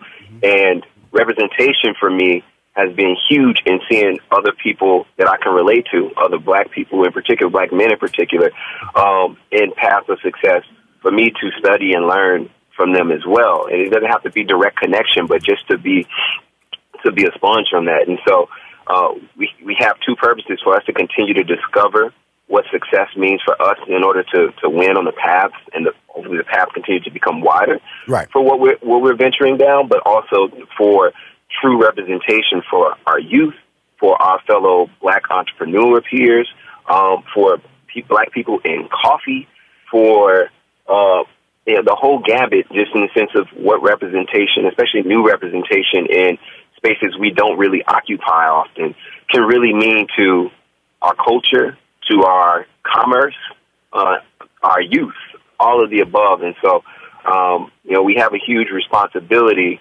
um, that we're, we're fortunately passionate about, but very, very confident that we can continue to forge this path to, to help uh, enlighten more of our people on, on pursuing things that they are just naturally curious in, even though they may not see, you know, that the, the door is already wide open. Wow. They they can be those people to open that door. That's my man PJ Rod, uh, the co-founders of uh, Black and Bold. Uh, you can find the product online. That's Black BLK and Bold. It's in 350 or more Target stores as well as online at Target stores. If you want to hear more Money Making Conversation interviews, go to moneymakingconversation.com. I'm Rushion McDonald. I'm your host. And we're live here outside the Perez family home, just waiting for the. And there they go, almost on time this morning. Mom is coming out the front door strong with a double arm kid carry. Looks like dad has the bags, daughter is bringing up the rear. Oh, but the diaper bag wasn't closed. Diapers and toys are everywhere. Ooh, but mom has just nailed the perfect car seat buckle for the toddler. And now the eldest daughter, who looks to be about 9 or 10, has secured herself in the booster seat. Dad zips the bag closed, and they're off. Ah, but looks like mom doesn't realize her coffee cup is still on the roof of the car. And there it goes. Oh, that's a shame. That mug was a fam favorite. Don't sweat the small stuff. Just nail the big stuff, like making sure your kids are buckled correctly in the right seat for their age and size. Learn more at nhtsa.gov slash the right seat. Visit NHTSA.gov Slash the right seat. Brought to you by NHTSA and the Ad Council. What grows in the forest? Trees? Sure. Know what else grows in the forest? Our imagination, our sense of wonder, and our family bonds grow too. Because when we disconnect from this and connect with this, we reconnect with each other. The forest is closer than you think. Find a forest near you and start exploring at discovertheforest.org. Brought to you by the United States Forest Service and the Ad Council. Adoption of teens from foster care is a topic not enough people know about, and we're here to change that. I'm April Dinwiddie, host of the new podcast, Navigating Adoption, presented by Adopt US Kids. Each episode brings you compelling real life adoption stories told by the families that live them with commentary from experts. Visit adoptuskids.org slash podcast or subscribe to Navigating Adoption presented by Adopt US Kids. Brought to you by the U.S. Department of Health and Human Services Administration for Children and Families and the Ad Council. My guest, he's in studio, which is exciting because this young man uh, been part of my life for about, about, about uh, 12 years. Um, my next guest developed his marketing passion at the Coca-Cola Company, Procter & Gamble, several stints at NASA. He earned a BA in physics from Morehouse College, HBCU. Yes, sir. A BS and MS in electrical engineering from Georgia Tech, and an MBA from Harvard Business School in Cambridge, Massachusetts. Now he is the chief marketing officer of the most widely distributed CBD cream in the market, Myaderm CBD cream. Please welcome to Money Making Conversation, Torarie Durden. Uh, thank you for having me. Need a sir. handshake, my man. Always. it's so good to see you, man. I appreciate it. A little boy from uh, from uh, South Georgia, huh? Hey, I grew up. Um, I grew up in a town of about 8,000 people. So Mhm. I basically have as many people in my hometown that can fit into a basketball game on a Saturday, right? So Absolutely. Uh, uh, so it's good to see you. I'm, I'm so happy for your success. Thank you. Thank you. Uh, and I appreciate you having me on. Absolutely. Well, that's what this show is all about. I always like to ask my guests, uh, what is what is your passion or your gift? Oh, that's a great question. It's, it's sometimes hard to answer um, because you hope that you have a lot of gifts. But for me, I love brands. Mhm. I love m- helping consumers make great choices for products, for things they care about. Right. And so the idea of building a brand is super exciting to me. And I get excited when I get to talk about it. And uh, with that brand building, that means uh, an individual or company has to put a trust trust in you. Yes. How does this? How does that process start? You know, because you've done a lot of. Just Yeah. give a little more background Yeah. about you. Yeah, so I grew up in a town called Adel, Georgia. I like to reference that because sometimes people think I'm from Atlanta, and I'm not. right, it's about three hours south of Atlanta, eight thousand people. Exit 39 on I-75, Right. uh, right below the Gnats, and wh- where you get to a lot of mosquitoes. Right, Right, right, right. Uh, had a great privilege of meeting a, a gentleman when I was about 15, 16 years old, who Mm-hmm. helped me understand that my identity as a six foot two inch black male wasn't defined solely by where I was from. Right, right. So I had the great joy of going to Morehouse College. I love Mhm. every second of every moment of every time I get to speak about Morehouse. Mhm. Um, but I wanted to be an engineer. Mhm. I wanted to be Dwayne Wayne from uh, a different world. Right. Right. um, and so uh, went to NASA. Mhm. Uh, learned a lot about science and technology and how we actually apply it.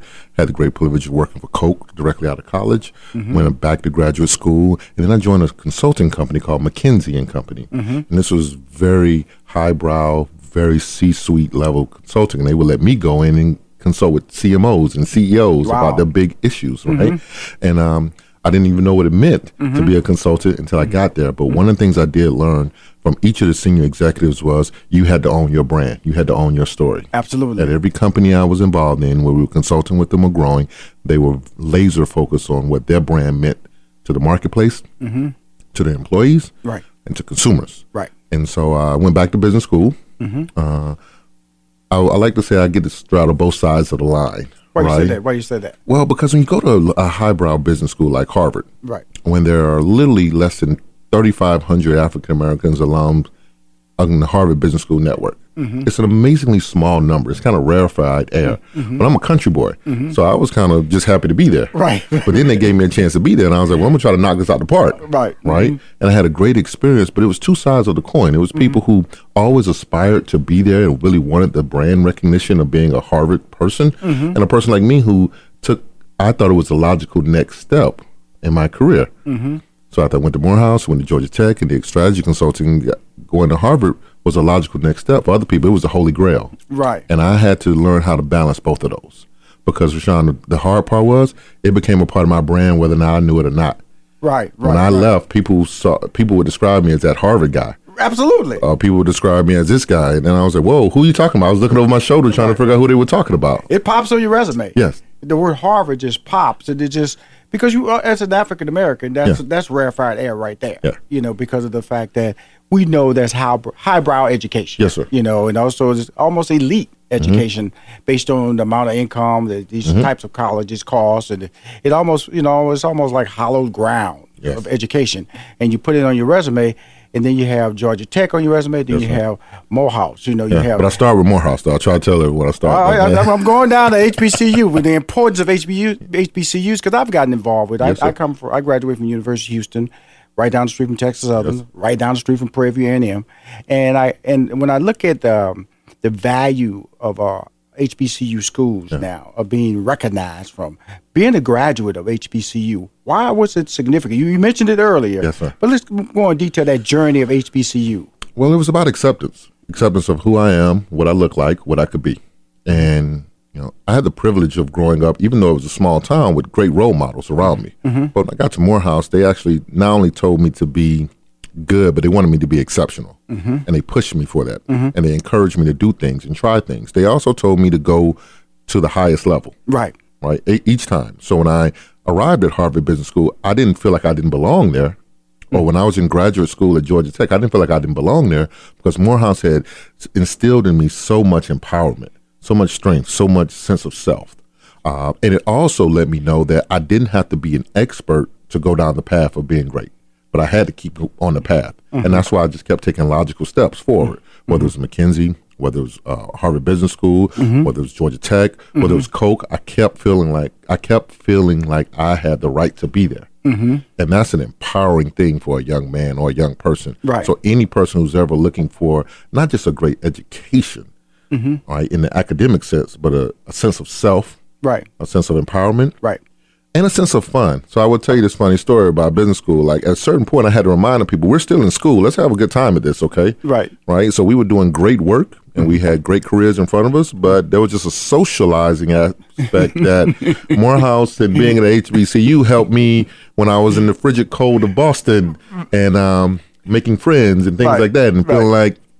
Hey, let's let's go to the cocktail party. Right. it, it was all those things about humanness, Mhm, right? And mhm. uh, I know in your career you you value relationships. Absolutely. I tell people this. You know, the other day I was talking to my roommate from college, Mhm. my, my roommate from Morehouse, my freshman year roommate, Mhm. about his son going to college. Okay, And what I had to do to help his son make the decision to go to Morehouse. Mm-hmm. Then I talked to my other roommate. I had two roommates Mm-hmm. Uh, for my freshman year about his niece coming to school in Atlanta and what I had to do to be of help to her. Mm-hmm. That's that, that was 25, 26 years ago we met. We're still in each other's lives. Right. And that makes a difference. Last point I'll make to this is I go on my new journey about being an entrepreneur. Right. I've had to pull on those relationships. Right. I've had to call on friendships. I've had to call on people I've known. I had as my um, as my dean at Morehouse told me, I had a funny spelling of my name and a unique profile. So Mhm. I better I better make sure that the impressions people have of me are solid and real and that I can call on them later on. And I've had to do that as an entrepreneur now. Okay, because spell your name, because Yes. when you say your name and when you spell the name is different. It's, it sounds like T R Y. Yes, it's pronounced as if it was T O R Y or T O R I, Mm. but my name is spelled T O R A R I E. Can I tell you a story about it though? Yes, sir. Please Okay, so uh, Durden. I- Durden. But I have the great privilege of being named by my great great grandmother Mm-hmm. and my great aunt. Okay. And they were alive to see me walk across the stage. They weren't there at Morehouse when I graduated, but they were home. They saw me the week after I graduated. Mm-hmm. And that is how they decided to spell my name. Mm-hmm. And nobody in our family would question them. nobody asked them, was that correct? All through my life, I said, "Are you sh- are you sure it's Tori?" They said, we, "That's your name. You better stick to it." And so I've had to carry that with me. But very few people get to say they were named by their great great grandmother. There were a lot of extra letters in there, man. There's a lot of extra letters in there. Well, you know the, the beauty of our relationship because we met when I was still managing Steve Harvey. Yes, sir. That's, that's how we met, and uh, in your journey, and uh, we we met at uh, I think we did the CIAA. Yes, yes. And you was uh, you was branding an event Yes, there the uh. live broadcast. Was one of the biggest basketball African American basketball in the country. That's in Charlotte. Yeah, just about a week ago, man. People people didn't know that a couple of hundred thousand people would show up in Charlotte for that Yes. that tournament, right? it- Amazing. And It's Yes. been going on for years. You know, we talk about March Madness, but Yes. there- it's pretty mad there in Charlotte. sir. there with the CIAA tournament, and it's really great. And so now let's let's fast forward to Yes, you now, and we've been going back and forth, watching you develop this brand, Myaderm. You know, I met the owner. Yes, sir. We met at a restaurant. We sat down, we talked, and just hearing him talk and what. What drives you in this relationship? Because I'm seeing the package evolve, the packaging Yes, evolve.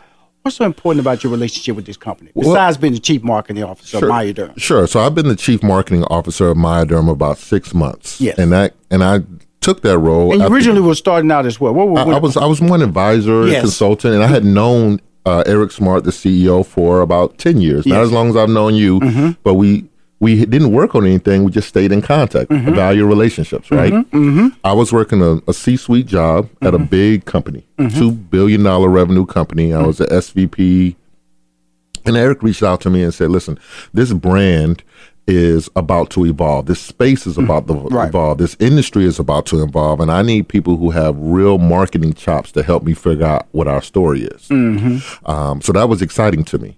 The second thing was exciting to me is I took the product around the people I knew and trust, Right. and they blew it up. Right. They would look at me and like, "This doesn't look right. Mhm. I don't know about this. I'm not messing with this." Right? My wife. Your wife was one of them, um, and I appreciated that because it gave me real insights on what problems we had to solve. Right. Right. Right. And we had to listen. But no, you were out there real early. real early. This is real two early. years ago. Real early. This is two years and uh, and that just show you how fast it's come because now you know people are You know, there's Go to the mall. stores, right? Yeah. You see the stores. Uh, Anthony Dirrell was on my show. Yep. The boxer. Yep. Who was in in Detroit talking about opening up a store and things like that. So it's like even in Houston, there's a store that has opened Yes. right right next to my cleaners. Yes. In Houston. Yeah, and Rushion, that, that was one of the challenges that we face. We are a topical cream. Right. Okay. You apply if you're in pain or hurting Right. directly. That is different than many of the other CBD brands that are in the marketplace. We also only sell to national retailers. Now, talking about being an entrepreneur and a small business owner, and you're saying you're only going to talk to the big boys, it's tough, but it's an intentional decision. Right. Okay. Mhm. Because we wanted to build trust. And validity in the marketplace. Mhm. Uh, the third thing is our product does not have any THC. Let me repeat that. It cannot. It will not get you high. Okay. Which was my wife's fear. Yes. That was my wife. That was my wife's fear. It will not. You can you can bathe in this. You can you can drink. You don't drink it. Don't eat it. You can put on ten gallons of it. It will not fail a drug test. The product will not fail a drug Right. test. Right. Right. Right. But that is important because my mom wanted to try the product. Right. Mhm. Right. My grandmother. Mhm. You heard me mention my great grandmother. She's not alive, but my grandmother wanted to try the product. Right. Uh, Why I- would they want to try the product? Why? well, well, because they worked hard in their life, Mm-hmm. and at the end of the day, they have aches and pains. Right. Mm-hmm. Now, my friends who are training for marathons use the product because they want to get back to the gym fast. Mm-hmm. Uh, some of my, I, I I met a, a, a nice woman who was a video model, and she was in her heels all the time. She wears the product because she wears five inch heels, and her feet hurt. So she applies the cream directly to her feet. At the end of the day, gives her relief. Uh, my my mother uses the product when she has Sam, he leaned forward. yeah, she has she has long days, on, and she's using her repetitive uses. you, you're starting to capture some Right, uh, potential right, customers with that right. with these statements about healing and all. Yeah, so the, the whole premise of this product is fast acting relief. Okay, you two pumps, put it in your hand, rub it where you need it, applies in seconds, works in minutes, lasts for hours. We want people to feel better. Oh, you're CMO for sure. Oh, that, that right there, boy. That, that wasn't a commercial. Like we're gonna be right back with more money made conversation with my man Torarie Durden. He is the CMO, Chief Marketing Officer, Myaderm. My man, I'm so proud of you, brother. but this is just the start. The start. The journey. Six months you've been in the gig. Hey, when I hey, come on, Hey. we we back with more to talk to him, man. Off air, we're talking. We're gonna talk some more on air. Money making conversations. Hi, this is Rushion McDonald. You're listening to Money Making Conversation, the show about the show for you, the show about uh, allowing you to hear information that will be helpful in your growth as a individual. If you're working a 40 hour week job, as a small business owner or an entrepreneur, there is a difference. Um, on the show today is my man Torarie Durden, a small town in Georgia, three hour drive, 75 South. Went from Morehouse, Georgia Tech, Harvard. Along the way, your resume grew academically. You are an expert academically. Then you have to prove yourself in the uh, corporate space. Yes, sir. And then you grow out of that. Now you're a leader in the one of the fastest growing industry, but you're an industry leader. Yes, sir. How did you become an industry leader? Yeah, that's a great point. As uh, and this is a lesson for any entrepreneur, small business owner, right? Uh, I hear you say, you know, kind of focus on your gifts. Mm-hmm. Well, my background was in consumer retail. Right. I worked for brands that were sold in big national retailers. Mhm. So when the CEO of Myaderm and I connected on this, he's we made a very intentional choice. We want to be a brand that is chosen by national retailers. Right. And what that meant is we didn't want to make health claims. We didn't want to have THC. We wanted very consistent packaging. Mhm. And we would go with price points that allow people to look like it should be in a grocery store. Right. Or in a big store. So last year at this time, Rushion, we were in 500 retail doors in the country. At the end of last month, we were in 8,600. So we were at 500 retail stores this time last year. Now we're in 8,600. You know, I'm looking at you the side of my eye. Like, really? Yeah, yeah, and that was around around making some choices to go to large national retailers. You know, making our business scale. some of the, Yeah. list some of the retailers. So we're available in many Dick's Sporting Goods. Was there yesterday. Uh, Golf Galaxy uh, is for the, the avid golfers in the world. Uh, 7-Eleven carries our advanced therapy cream, the one in Mhm. your hand right now. Mhm. Uh, Love's Travel Stops. If you've never been in a Love's Travel Stop, it's not a truck stop. It's a travel stop. And you can go in there. Rushion, they, people are in there for hours. They take showers, they kind of relax, they eat, things like that, right? Uh, we're at the medicine shop and we're at GNC. Okay. So we were one of the first brands in GNC, mall based and many other franchises. There were three brands they took in. Hmm. At the end of the first year, we were 70% of their sales. Now they're adding other brands now because we've proven that the market does have a desire for these types of products. And I'll be honest, like to be a national partner, we had to make some choices that weren't really fun. Right.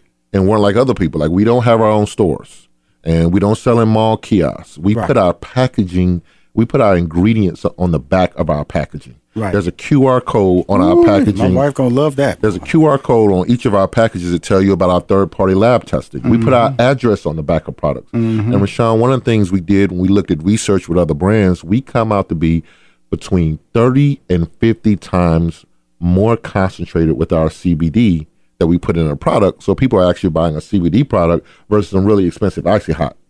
Yes.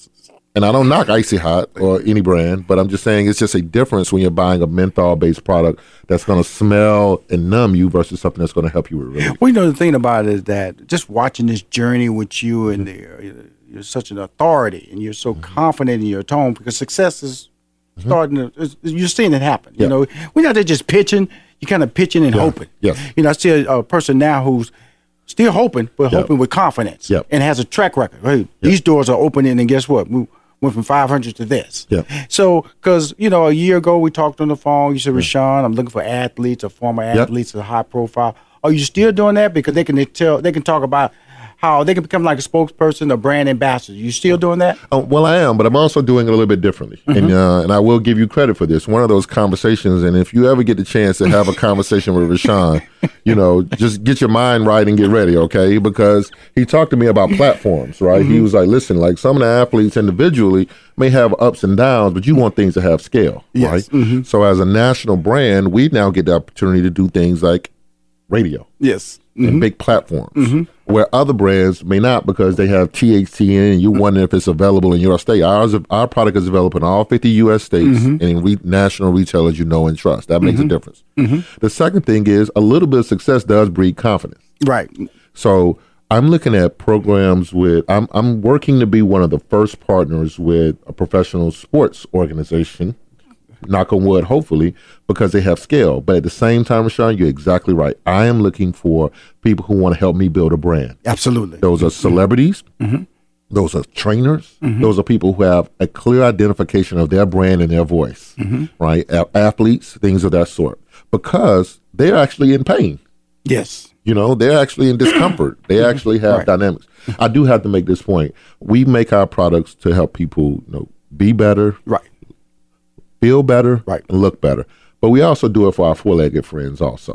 Ooh, my wife will be happy right so- there, boy. So we that do- little dog costing me so much money. Now, what what, what, what, can you do with this? This So it's pet a- cream, it's a top- PET cream. Yeah, it's a to- CBD. it's a topical cream. You apply it directly to areas where your four-legged friends are having aches, Issues. pains, issues. issues. Right. Okay, that that got that over there. I'm gonna pull that over to the right because uh, you know I can care less about that dog. I'm gonna just tell you that dog jumps on my lap. I just look at him. You know, Well, people who care about their health care about their families. I'm just letting you know about me and this dog.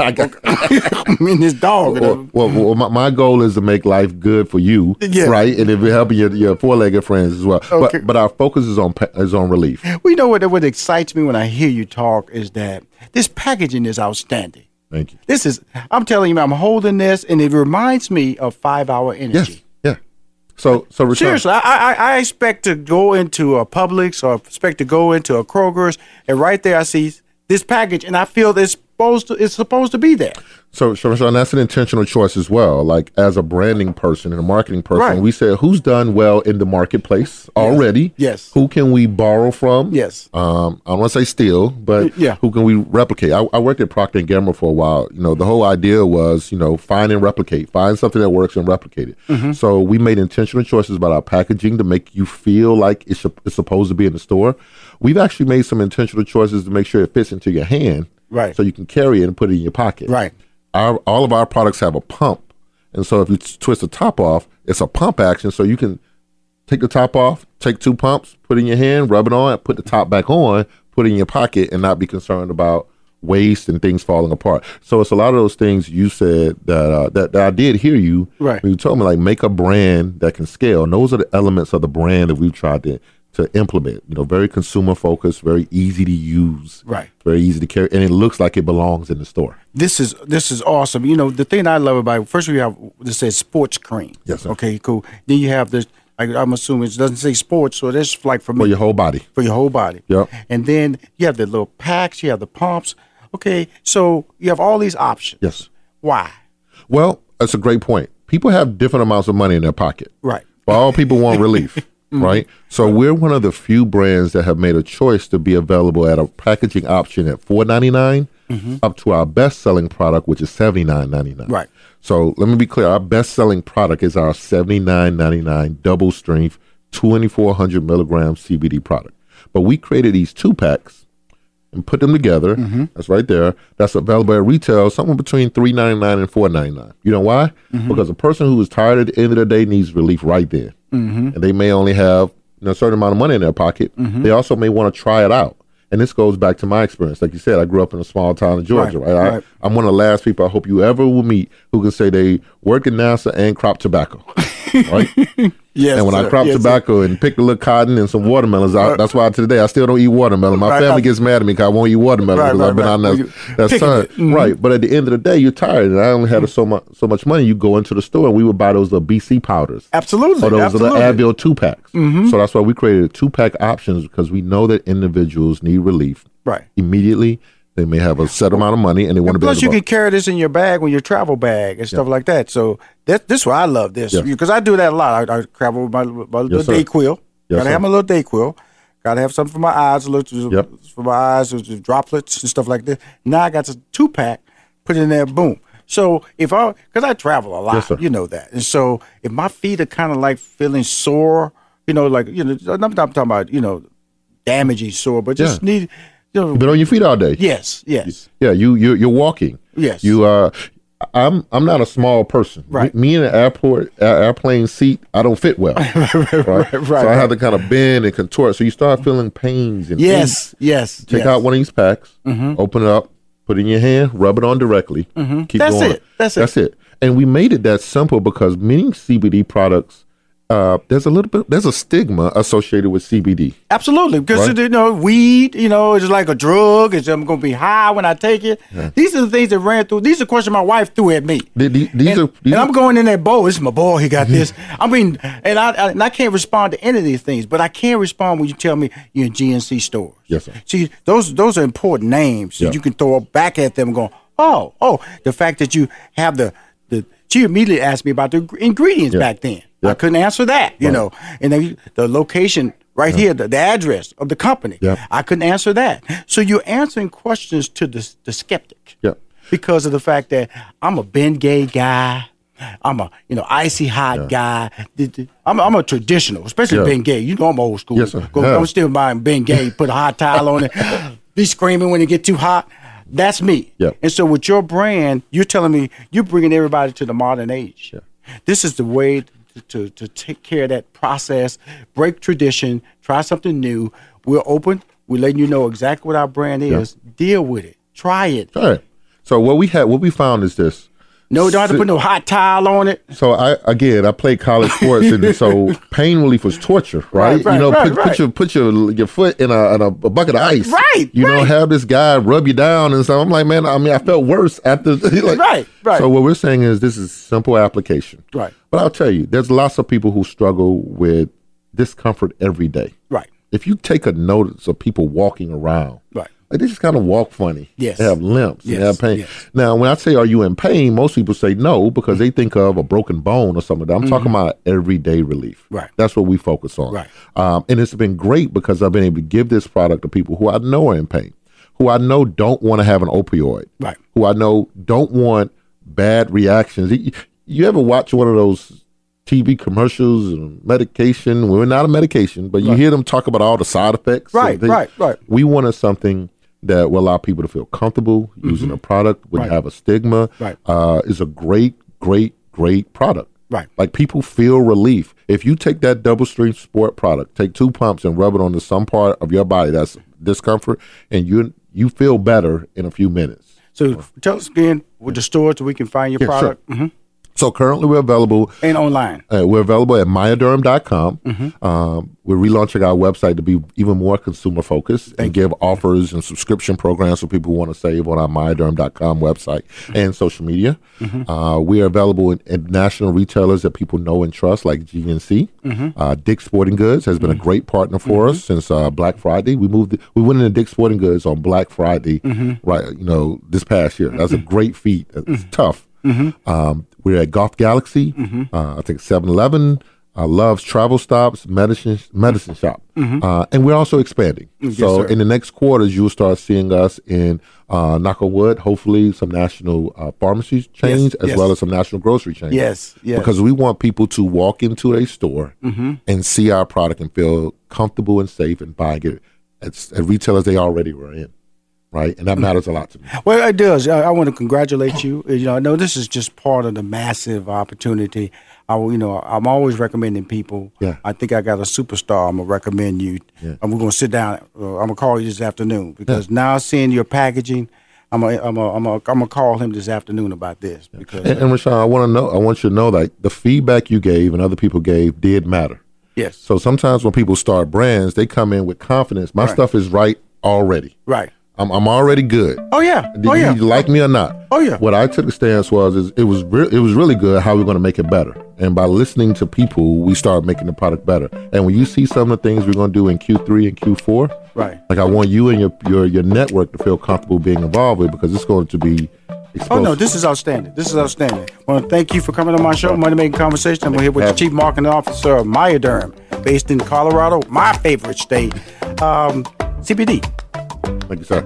Topical cream, that you know, therapy cream, advanced therapy, get your get your life right. The heck with all that other stuff. Icy hot, Ben Gay. You got some Myaderm waiting on you now. Old school, new school. Rushion McDonald. I'm your host. In this season of giving, Kohl's has gifts for all your loved ones. For those who like to keep it cozy, find fleeces, sweaters, loungewear, blankets, and throws. Or support minority owned or founded brands by giving gifts from Human Nation and Shea Moisture. And in the spirit of giving, Kohl's Cares is donating $8 million to local nonprofits nationwide. Give with all your heart this season with great gifts from Kohl's or Kohl's.com. Still living in 2021 and manually taking notes? There is a better way. Start the new year with Otter.ai. Automatically get meeting notes. Otter.ai works for virtual meetings like Zoom, Microsoft Teams, and Google Meet. Sign up on the web for free or download in the app stores. Otter.ai. That's O T T E R dot AI. Sticky notes, email alerts, a string around your finger.